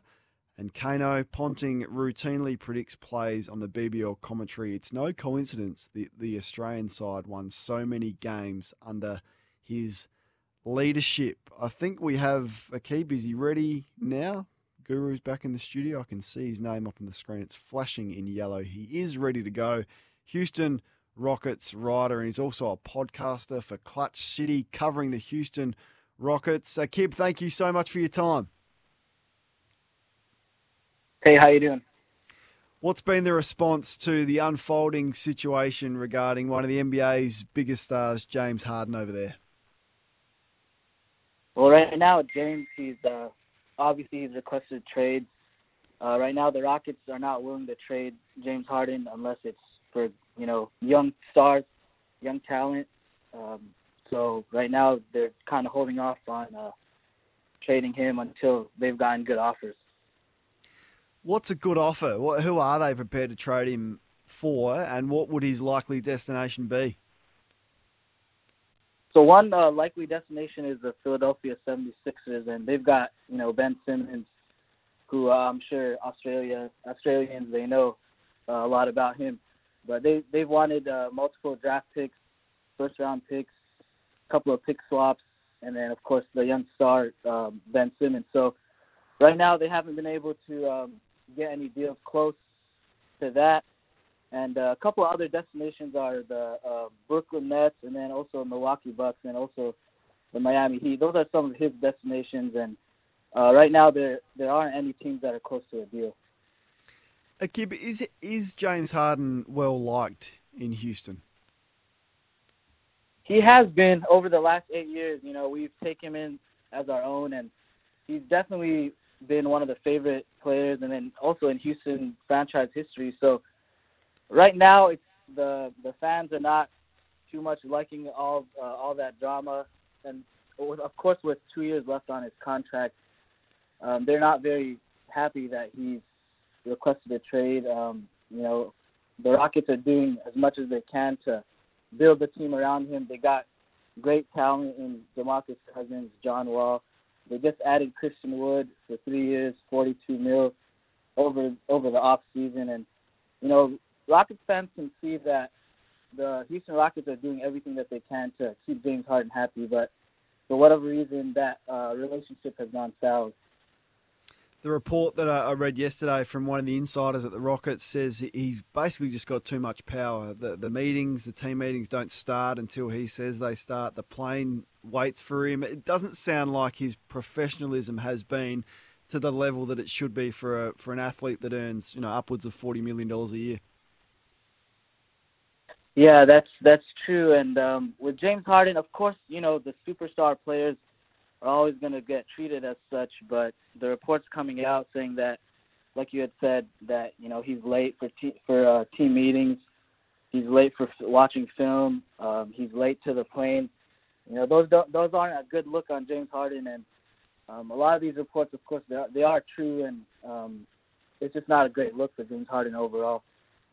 Uh, John Wall, as you mentioned, has arrived at the Rockets. Now, a lot of questions over the contract that he signed at Washington. He's out. Westbrook's gone there.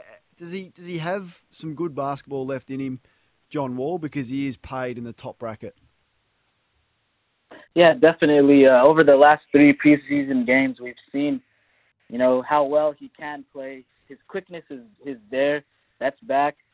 Um, and we just we're just gonna have to see if he stays healthy. It's not easy coming off an Achilles tear injury. Obviously, that's um, that's tough. But he sat out for well over two years, and I think he's gotten the rehab that he's needed.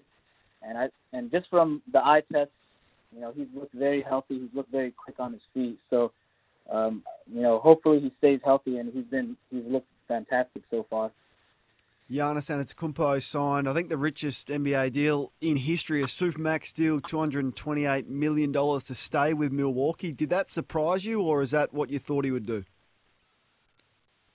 That did surprise me a little bit. I thought he would stay for another year at least.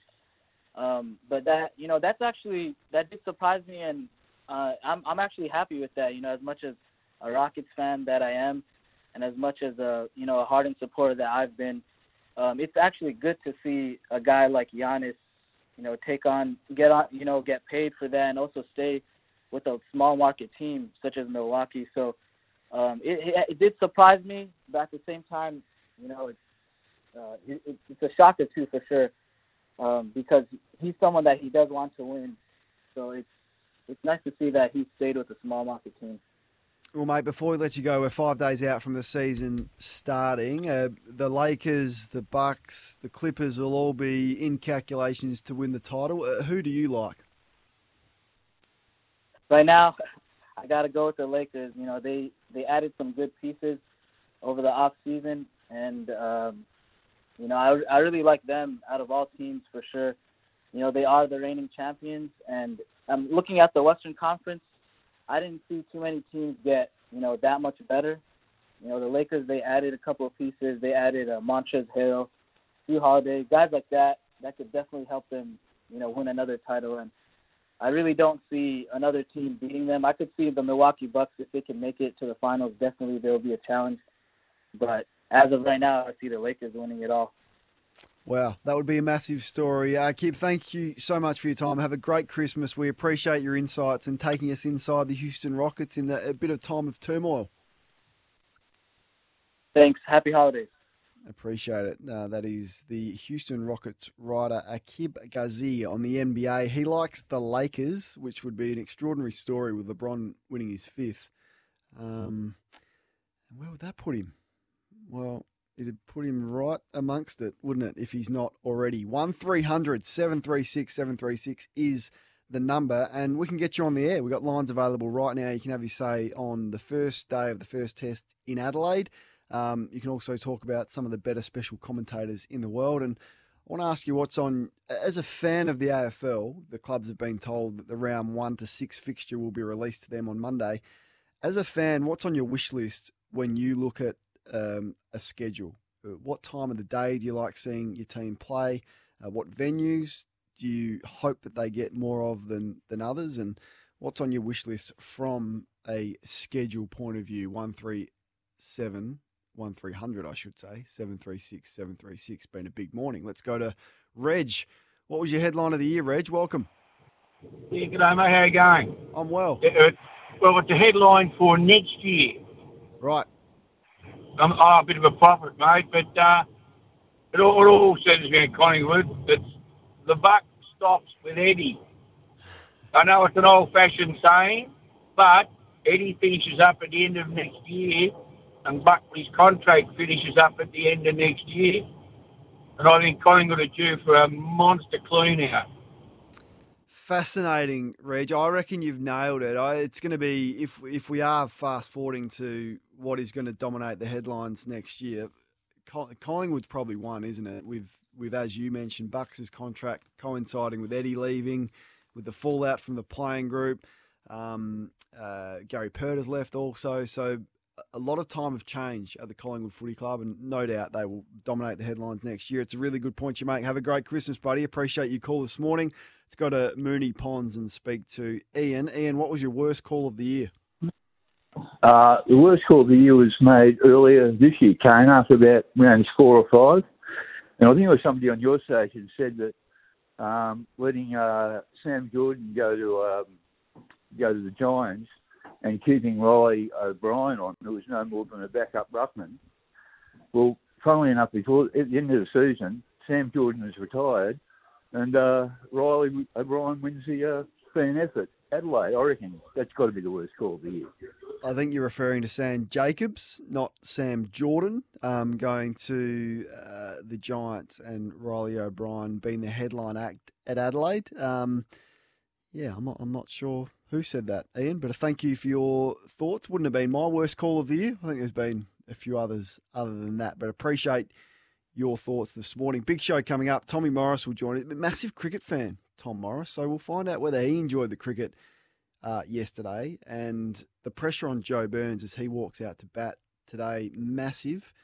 I don't have a lot of confidence in Joe Burns making a score today. Uh, hopefully he can um, you know, graft out a hard fought 30, take some shine off that pink ball and set it up for Labuschagne and Smith and Matty Wade also. So huge headlines today, and, and hopefully the Aussies can get these last three or four wickets pretty quickly. Darren Cahill is the premier tennis coach in the world. He will join us.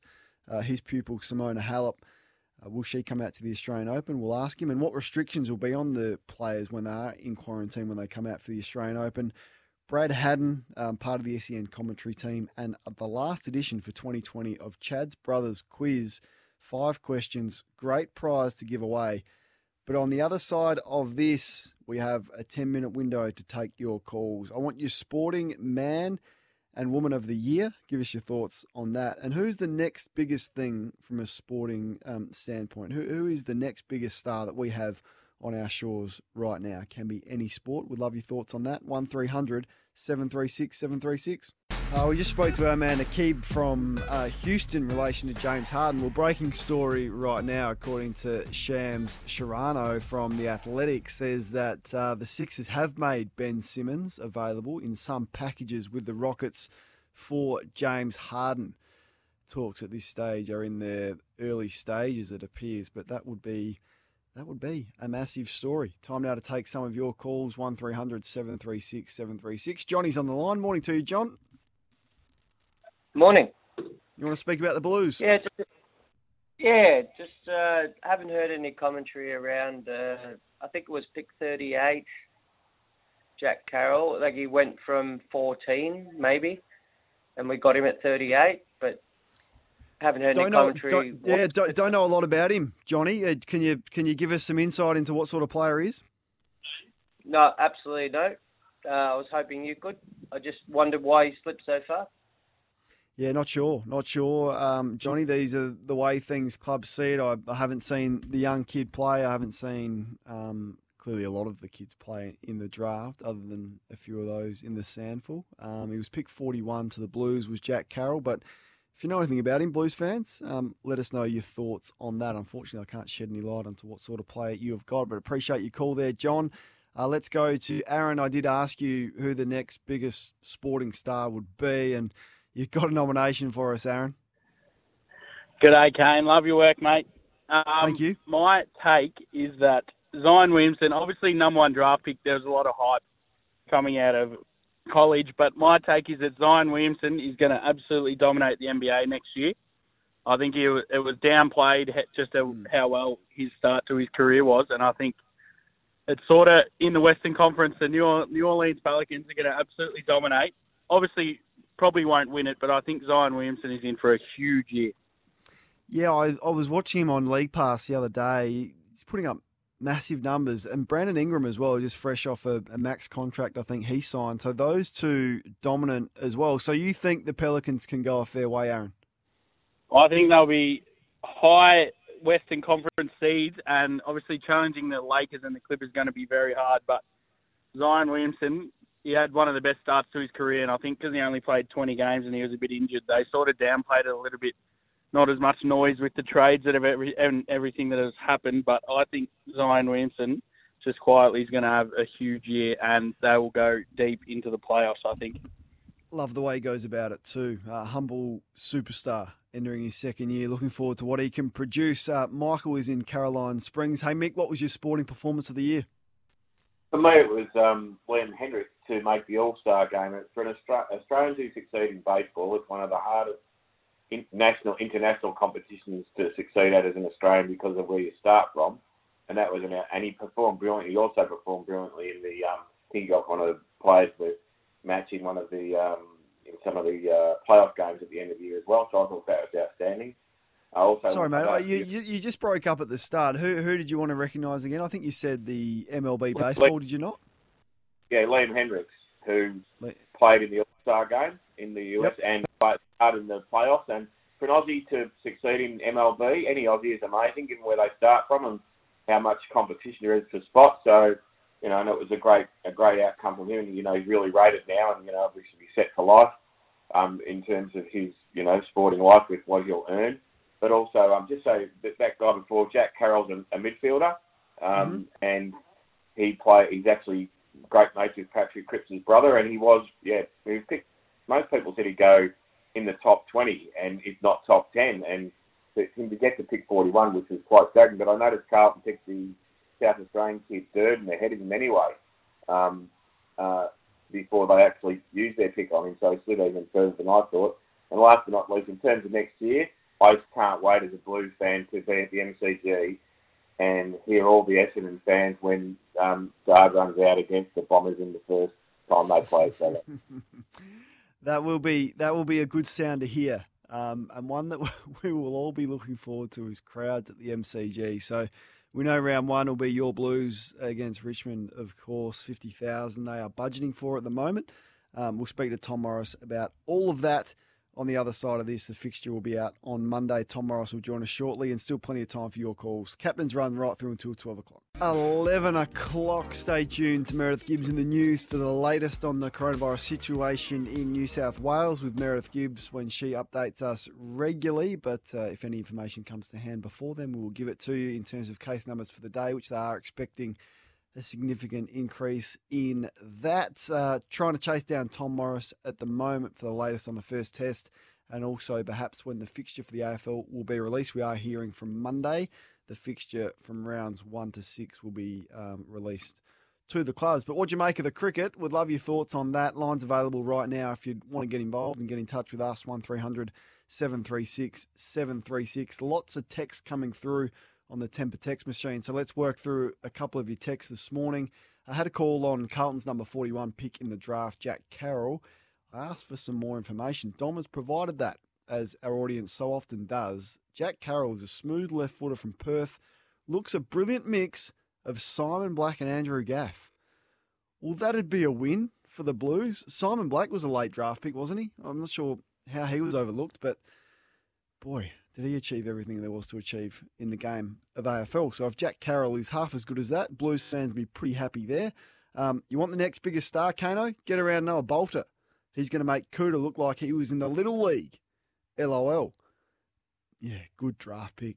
Noah Bolter. Could be anything. Uh, sporting chance of the year for me, says Ash. Who would have thought Nick Kyrgios with an exclamation mark would be on a very short list of the best, demonstrating brilliant role model qualities with regards to the world and the COVID 19 challenges? He enhanced his reputation more so than most. And I don't reckon he played a game of tennis, did he, Nick? Um, outstanding. We've got another one here from Steve. Hey, Kane, he's probably already a big thing, but I reckon Nick Kyrgios is ready to take the next step and win a big one this year with his new attitude. Australia might just fall in love with him, says Steve. Jack Carroll is the son of Mr. and Mrs. Carroll. Bit of bit of humour coming through there. We'd love for you to get involved on the text 0433 98 11 16. We also did ask you uh, on social media on the back of Ricky Ponting just calling things before they happened in the cricket coverage yesterday. Who your favourite special commentators are? Um, so Roger says Simon Katich. We're lucky to have him on the SEN coverage. He's a, he's a star. Michael Holding, Luke Hodge. Um, in the past, John Madden says Nath. The present, Cris Collinsworth. Bit of a NFL flavour there. Both of those uh, outstanding. Hardo says Kerry O'Keeffe. Then Daylight. Entertaining, isn't he? Daniel um, says Mark Jackson and Jeff Van Gundy in the NBA. I'm a big fan also. Shane Warne and Gary Lyon getting some love. Of course, a lot of our very own talent getting some love here, which is great. Uh, Rob says punter and heaps of other texts coming through. Who are your favourite special commentators in the world? We know who probably the highest paid is, and that is Tony Romo, who earns 19 million, uh, 17 million dollars a year, which is solid. Um, there's a few other things I want to get through this morning. Alastair Clarkson spoke during the week and he's uh, used a Bruce Springsteen song to depict the past season for the Hawks and where they are at. It's called "Should I Fall Behind? Wait for Me." Now, it's not. Uh, it's not Bruce's most uplifting song. Uh, beautiful voice, doesn't he? But it's not one of his um, trademark songs. Certainly, I, had, I hadn't heard of it before. But Hawks fans finished 15th on the ladder. They're hoping to bounce back, of course. Clarko's very confident that they will do that. But do you have a song that tells us where your side sits right now and what the future may look like? Let us know if there's a song that describes your team. And I also said something controversial during the week, and um, the guys for the SEN social team picked it up, and they, they called it the most controversial call of the year because it is a time when backyard cricket takes over. Um, Christmas Day, Boxing Day, summer, nothing better than backyard cricket. But what are your backyard cricket rules? Because I said there just should be no LBW in backyard cricket, but it caused a bit of a stir. I've always played backyard cricket with no LBW, and it did get us thinking about some of the rules, um, your rules for backyard cricket. And we might ask our next guest for some of his rules in backyard cricket. He's a massive cricket man. During the winter, he's a footy guru. He quickly switches when it comes to summer and takes off his footy boots and puts his baggy cap on. His name is Tom Morris. He joins me. Tommy, thanks for your time. Thanks, Kane. How you going this morning? LBW in backyard cricket, yes or no? uh, only if there's no shot offered would be my rule. Otherwise, no. Or no, no. In fact, if there's no shot offered and if it hits you on the full, they're the two times when it could be LBW. Otherwise, uh, there's no LBW. Otherwise, you'll have broken windows, you'll have fights, and it'll ruin Yeah. the game. Yeah, right. Well, and just just the last one on this: uh, a taped up ball with electrical tape, or just just a clean skin uh, tennis ball. Uh, well, it actually depends on the surface, I reckon. So it depends on how flat the surface is. So if you're playing on on gravel or a driveway that's a little bit uneven, then I think a tennis ball will suffice. But if you're playing on, not that I've owned one, but a tennis court, I know you have a tennis Yeah. court, then uh, I, I think you need it strapped up. And the real skill is actually controlling the swing of the ball and then covering it up as well. So Mm. I, I'm a big man for that uh, strapped up tennis ball, but it can come off as well. So you need a few in reserve. Let us know your backyard cricket rules. 0433 98 11 16. Would be happy to work our way through your family traditions. Hey, what'd you make of the first day of the first test? I loved it. I thought the Aussies put in an outstanding performance, but a lot of people in the feedback we're getting here this morning is that it was boring. How'd you see it? Welcome to 2020. Wel- Yes. Welcome to the new generation. It, I mean, I- I think it was a fantastic battle between bat and ball. Just because scoring isn't free and stumps aren't flying everywhere, it doesn't mean that it wasn't a superb wrestle between two really good teams. Uh, The way Pujara played is exactly how we knew he was going to play. He wasn't going to score quickly. I mean, he he, he only played five one-day internationals, Pujara. He's now a, a red and, well, I guess, pink ball specialist. But his one-day international strike rate is 35. He doesn't want to score quick. He, he loves long-form cricket. And I love it when the Indians are batting slowly. They're thinking they're hanging in there, which is right, and they're doing well to hang in there. But the Australians are going, well, if they're batting slowly and we take a couple of quick ones, as what happened late in the day, um, then we're then we're on top. So it, it's a risky it, it's risky to try to score quickly because then you might get out, but it's also risky to score slowly because you get stuck in quicksand. And I think yesterday was I know it was pink ball, but it, it was as traditional a, a, an opening day of a Test match as you could possibly imagine. Uh, I thought it was engrossing to watch.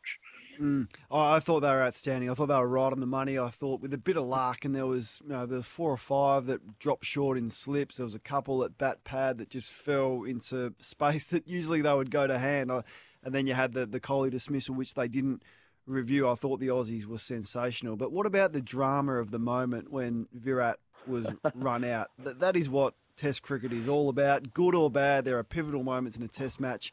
That will certainly be one of them.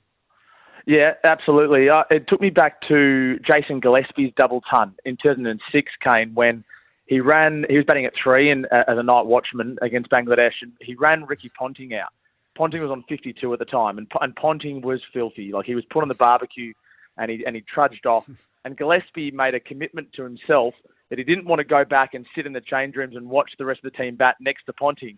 So he batted and batted and batted for another six hours and made 201 not out, his highest test score, and he never played again. Unlike Rahane yesterday, who burnt Kohli, which was a, a pretty ordinary bit of work, uh, and then was back in the sheds four overs later. So you can only imagine what the conversation would have, would have been there.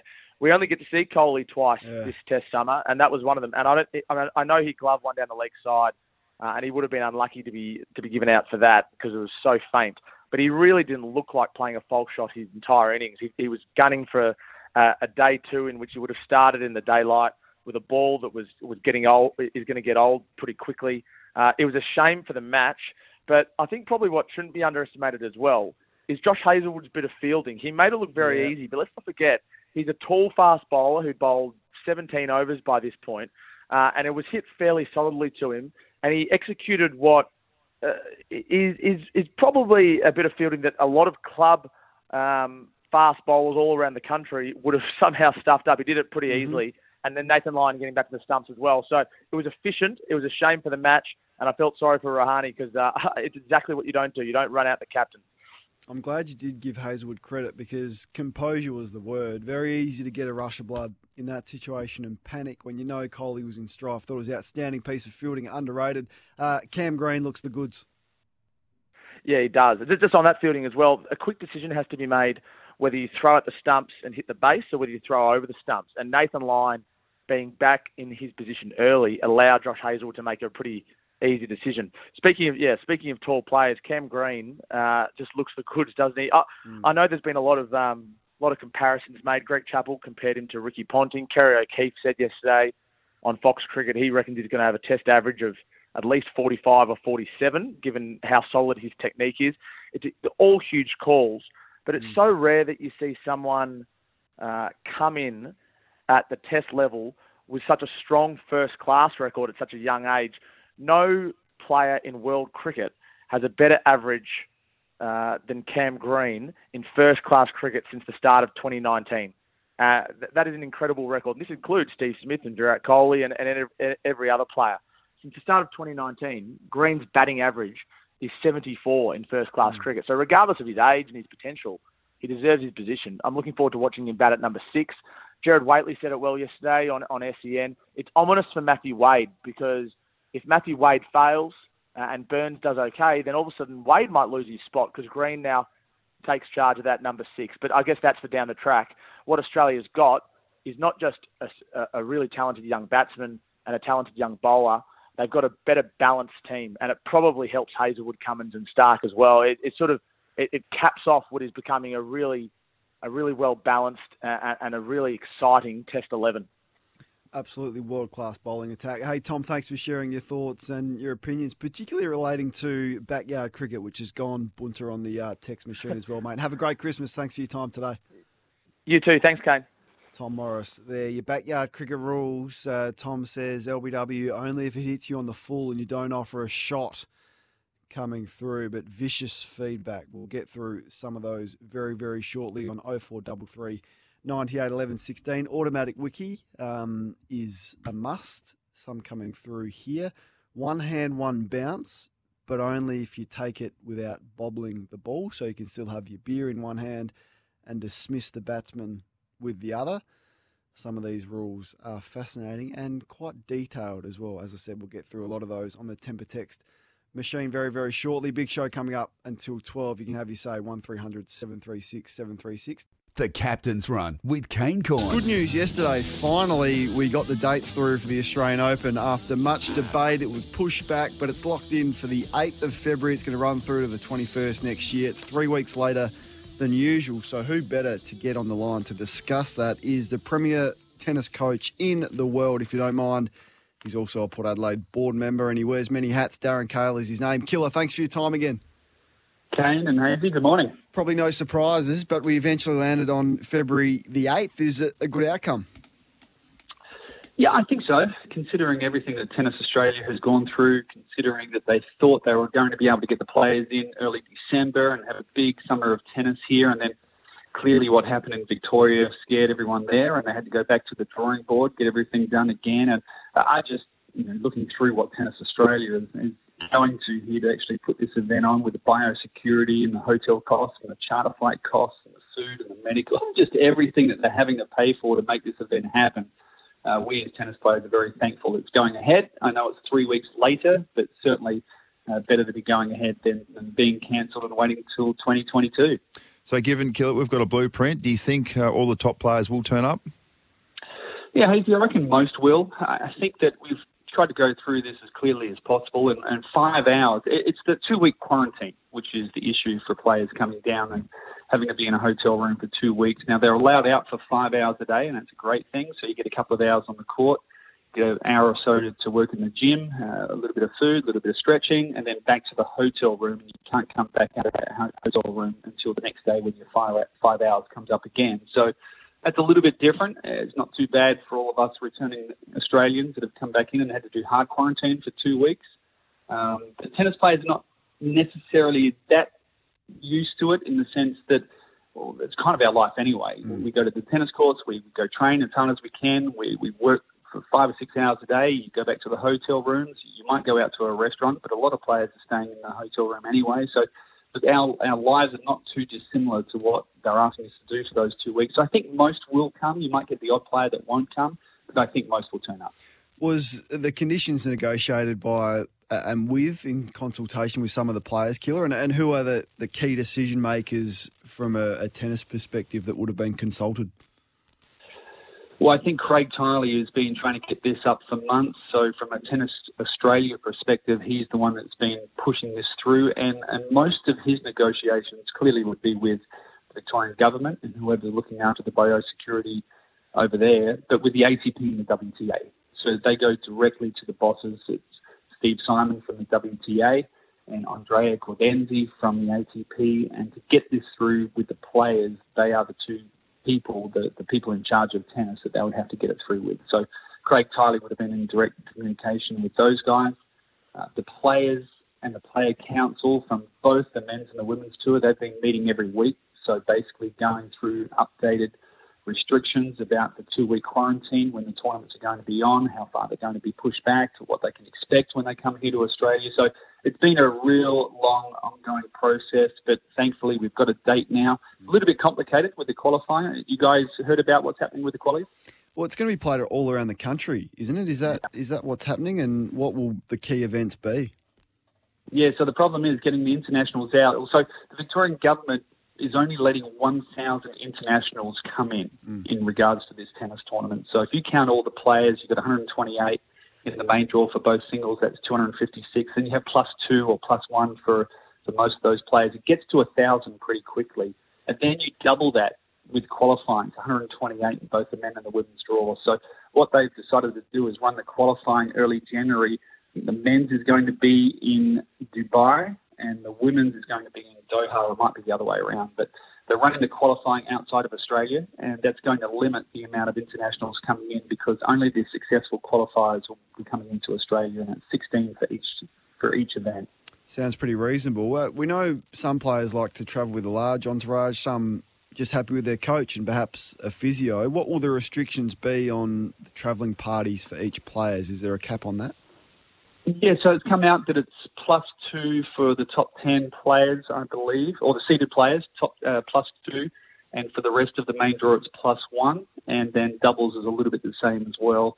But there are going to be some exemptions, and, and kids, players that have families and small children will be exempt from that. Uh, so Serena Williams is coming into town. Clearly, her family will be exempt and she'll be able to do that. Roger Federer is exactly the same. So I think Tennis Australia will do its best to make sure that they are sensible about it.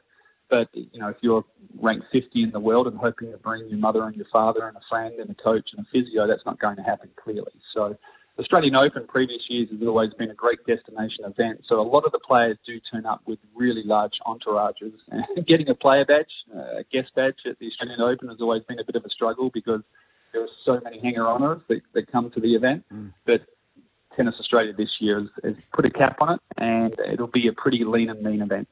Gun Aussie tennis coach and Port Adelaide board member Darren Cahill joins us this morning on 1629 SEN SA Killer. Um, can you give us a, a, schedule for Simona leading up? So she will go across to uh, Abu Dhabi to play. There's an event the week before the players are due to get on the charter event, uh, charter plane, which is on the January 14 and 15. So Abu Dhabi is from the 6th to the 13th a lot of the players will go over there and try to get some matches in before they get on that charter plane before they go into quarantine. She'll go into quarantine 15 to the 30th. I'll shoot across to Melbourne, go into quarantine with her and the team, and hopefully get a chance to do some work with her during those two weeks. And then we all come out, all the players come out on about January 30th, and Tennis Australia is putting on a bunch of events before the Aussie Open starts on February 8th. So I think the ATP Cup is happening. It's going to be a, a cut down event with only about 12 teams. The ATP's also got a $250,000 tournament. And then there's two WTA 500 events, all to be played in Melbourne. I'm not sure where they're going to be played just yet, Mm. but there's going to be a bunch of tennis on going into the Australian Open. And that's just to give everyone a chance to get some competitive matches and certainly to get used to the, the heat and conditions that they should expect in Melbourne around that time as well. And then, of course, the Aussie Open starts February 8th. The uh, Australian Open being the first Grand Slam of the year, do you think the other majors will take a, a keen interest on how the Aussies handle it, and will they follow suit for the for the rest of the tournaments across the year? Yeah, it's a bit tough to judge, isn't it, Kane? Because we're so different here in Australia, where our philosophy has been to stamp out the coronavirus, and and as we're seeing in Sydney at the moment, at the moment there's a community transmission, all hell breaks loose, and everything gets shut down. So that's not the policy for the rest of the world, and most of the countries in Europe and certainly America are just well, going about their business in a normal fashion. They're, they're trying to take measures to, to stay away from the coronavirus, but they're not doing a great job of it. But they're still running the events anyway. So to, to replicate what's happening here in Australia, I think is nearly impossible.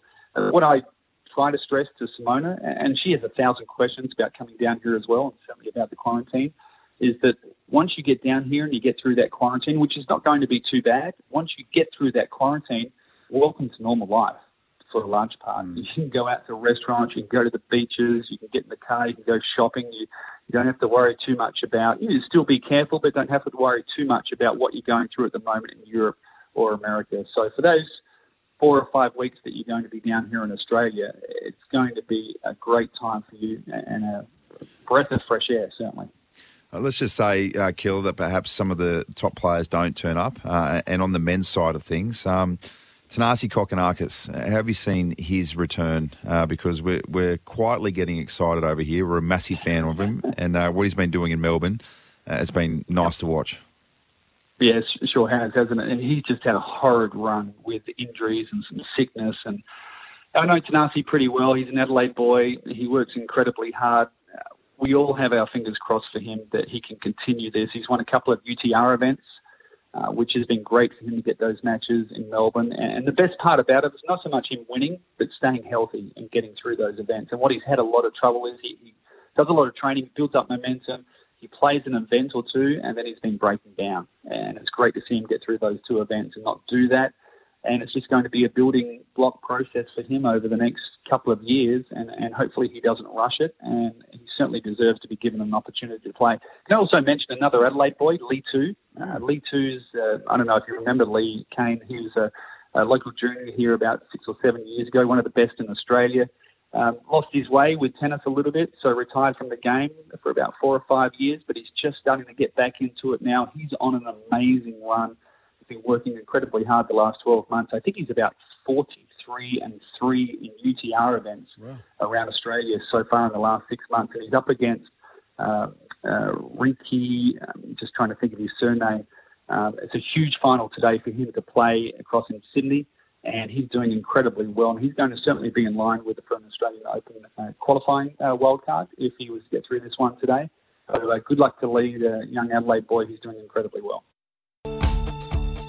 Yeah, it's time now for Chad's Brothers Quiz. 18 holes of golf for two, thanks to Club Mandalay, a must play course in Melbourne's north. The theme for the quiz, well, it's the test match between the Aussies and India. Jason is going to kick us off. Now, if you're not confident in Jason's ability, give us a call because, as you know, it's last person standing. But, Jace, I hope you go five from five. Good morning.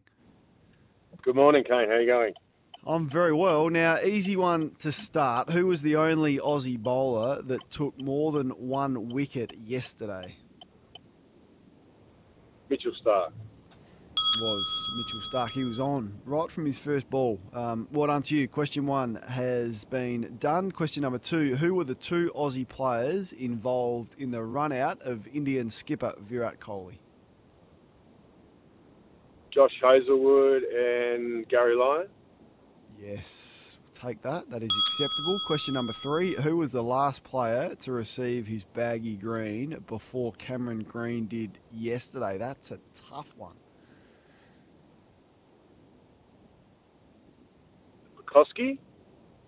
Uh, no, hasn't played for his country yet, but you did some heavy lifting. Good on you to you, Jace. Let's go to Andrew, who's in Sunshine. Andrew? Kane, you always give me a tough one. Yeah, I'll Um, give you a hint. I'll give you a hint. It was 693 days ago, so it's a long, long Oh, time God. ago. The last player to get their baggy green before Cameron Green is a, is a bowler. Okay, bowler. Nah, got me. Thank you. Don't have it. Uh, appreciate your contribution to our show this year, mate. Appreciate it. Let's go to another Andrew. This time in beautiful Tasmania. G'day, Andrew. How you going? I'm well. Uh, who was the last player to receive his baggy green before Cameron Green did yesterday?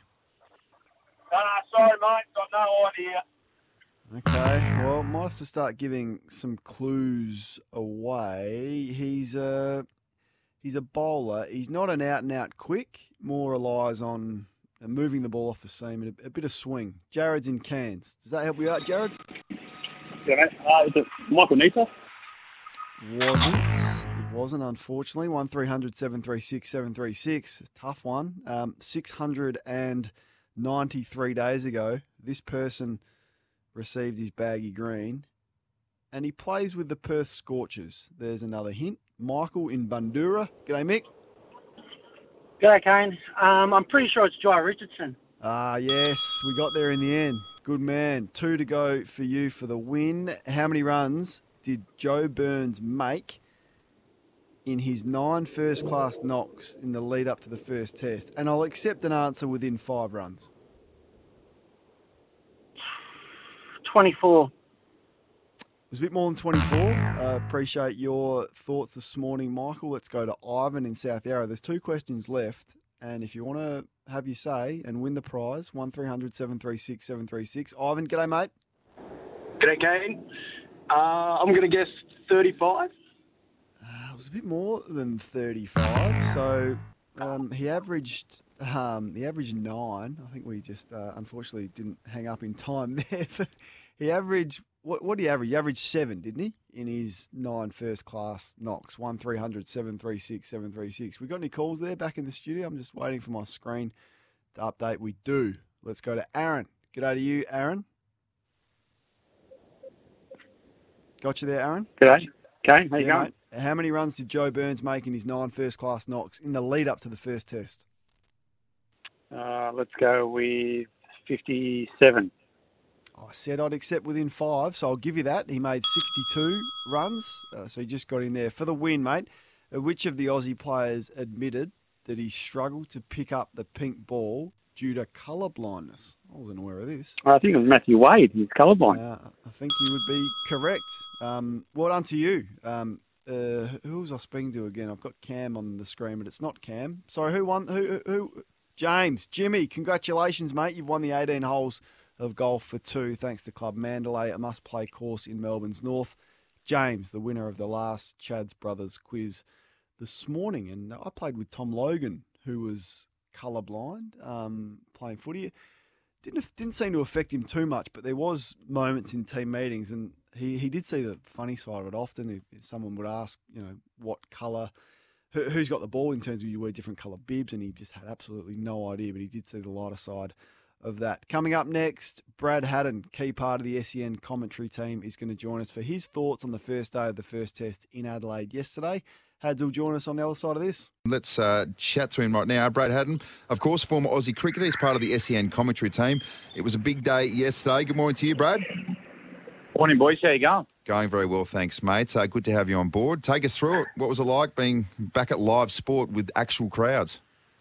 No, yeah, uh, that's the first thing. I- It was outstanding being at the cricket and, and seeing the Adelaide li- Oval light up with all the crowds. But what a day's Test cricket was. We we weren't disappointed. Uh, we had early wickets for Mitchell Stark. We had a little fight back for from Pujara and and Kohli. Then that late in the day, everyone's talking about it. India just starting to wrestle back momentum. And Rahane, he'll never play for India again. Brent Kohli out.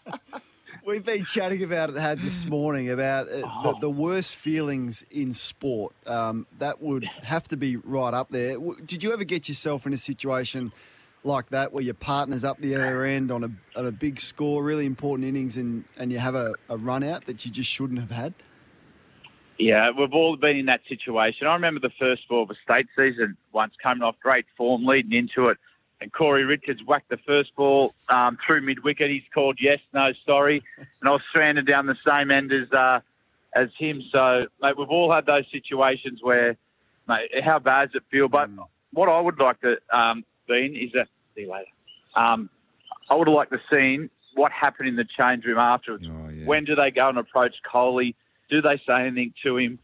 Oh, that that's the uh, bit we need to get the cameras into.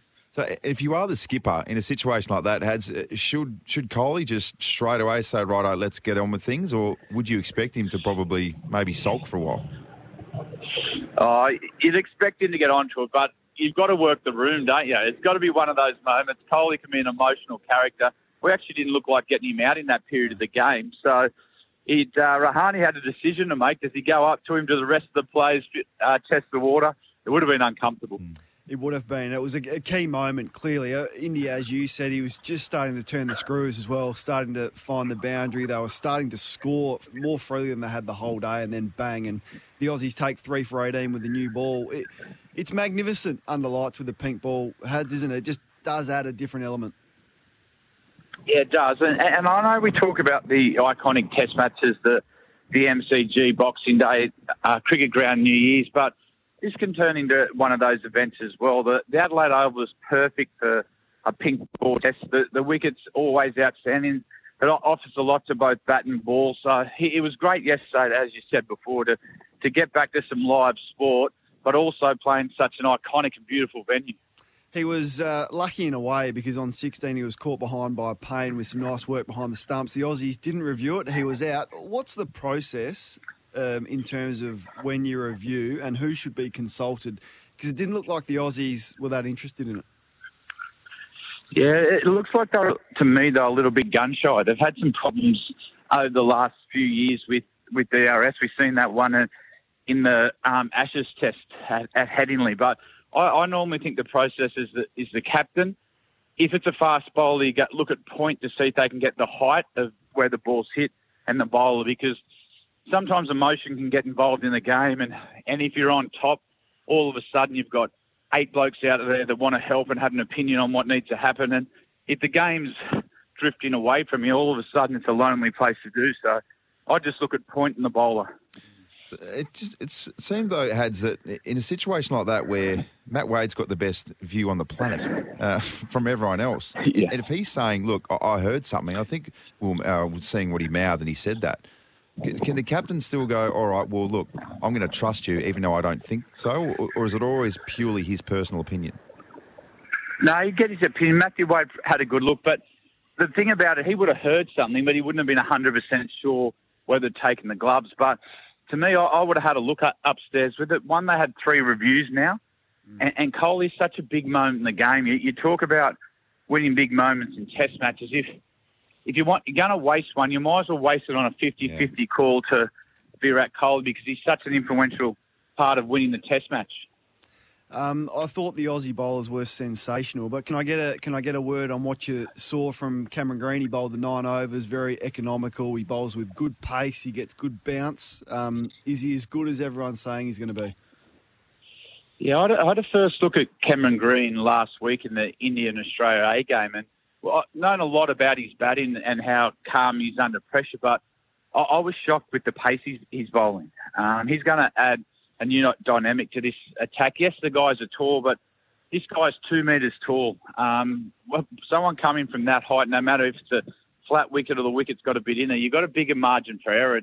They sort of play with your feet a, a little bit more because of the height that they come at. So mate, he's going to be a real talent. And we haven't seen a genuine all rounder that bowls 140 Ks and bats the way he does for a long, long time. Mm, looking forward to hopefully getting a look at him bat today, or the Aussies will hope he doesn't have to bat. But uh, the big story is is Joe Burns and his selection and Wade opening. How would he be feeling right now, and was it the right call to select him? Do you think? Yeah, they'll, they'll be nervous. Uh, Matthew Wade, um, he, he's a fighter. He, he'll get the job done, and not too much um, worries him. But Joe Burns leading into the, the Test match, we would have just like to see something from him, whether it's a, a 50, even in those A games, just to get some um, mental demons aside in his head. So he, he'll, he'll be nervous. I, I'd imagine once he came into camp with the Australians, he would have known five days ago that he was playing. And then it was all about clearing his head and making sh- sure he can get the best possible chance to, to score runs. But he- he'd be naive to think that he's not not nervous at all and, and got a little bit of doubt, especially with the record he's got so far this summer. Had's thoughts on the pink ball, and should we see more day-night tests in our Aussie summers? I like it. Um, I, I think there should be. There's a play, place for it definitely.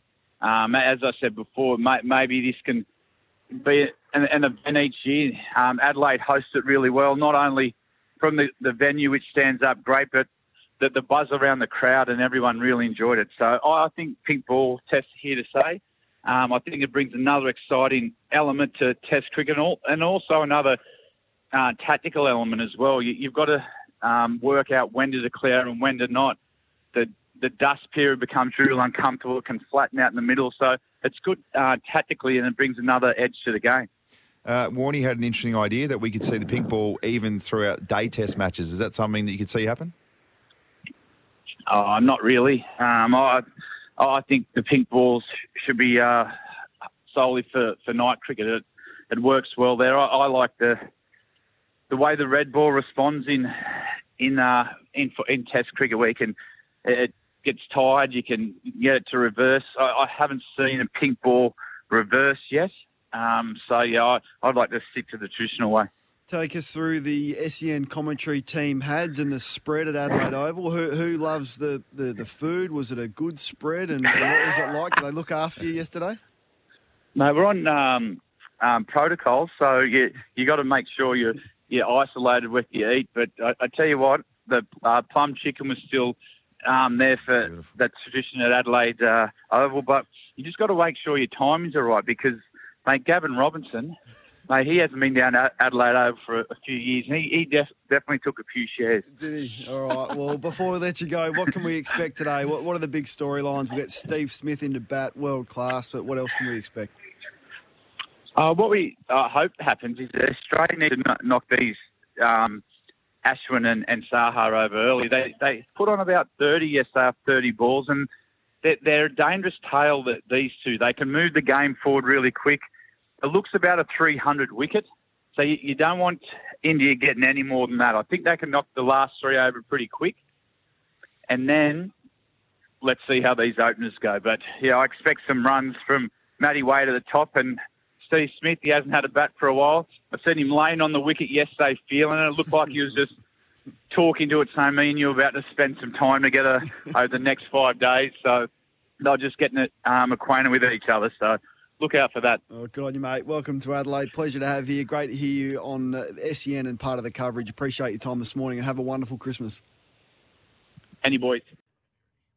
Well, that's it from me for 2020. Just want to thank you to everyone who contributed to the show. It doesn't happen without you, so that everyone that called, that sent us a text, that sent us a tweet, whether that be nice or mean, I, I appreciate your input into the show. I'll be back um, the week beginning the 18th of January. Look forward to discussing all things sport with you and your passion ahead of next year, which we hope is a little bit more normal than what this year was. Have a magnificent Christmas to you and your family. Stay safe, and I'll speak to you next year. G'day, Mike Hussey here. Get on board Australia's best fantasy cricket game, KFC Supercoach BBL. It's fun, free, and easy to play. Play today at supercoach.com.au. T's and C's apply. New South Wales authorisation number TP slash 01005.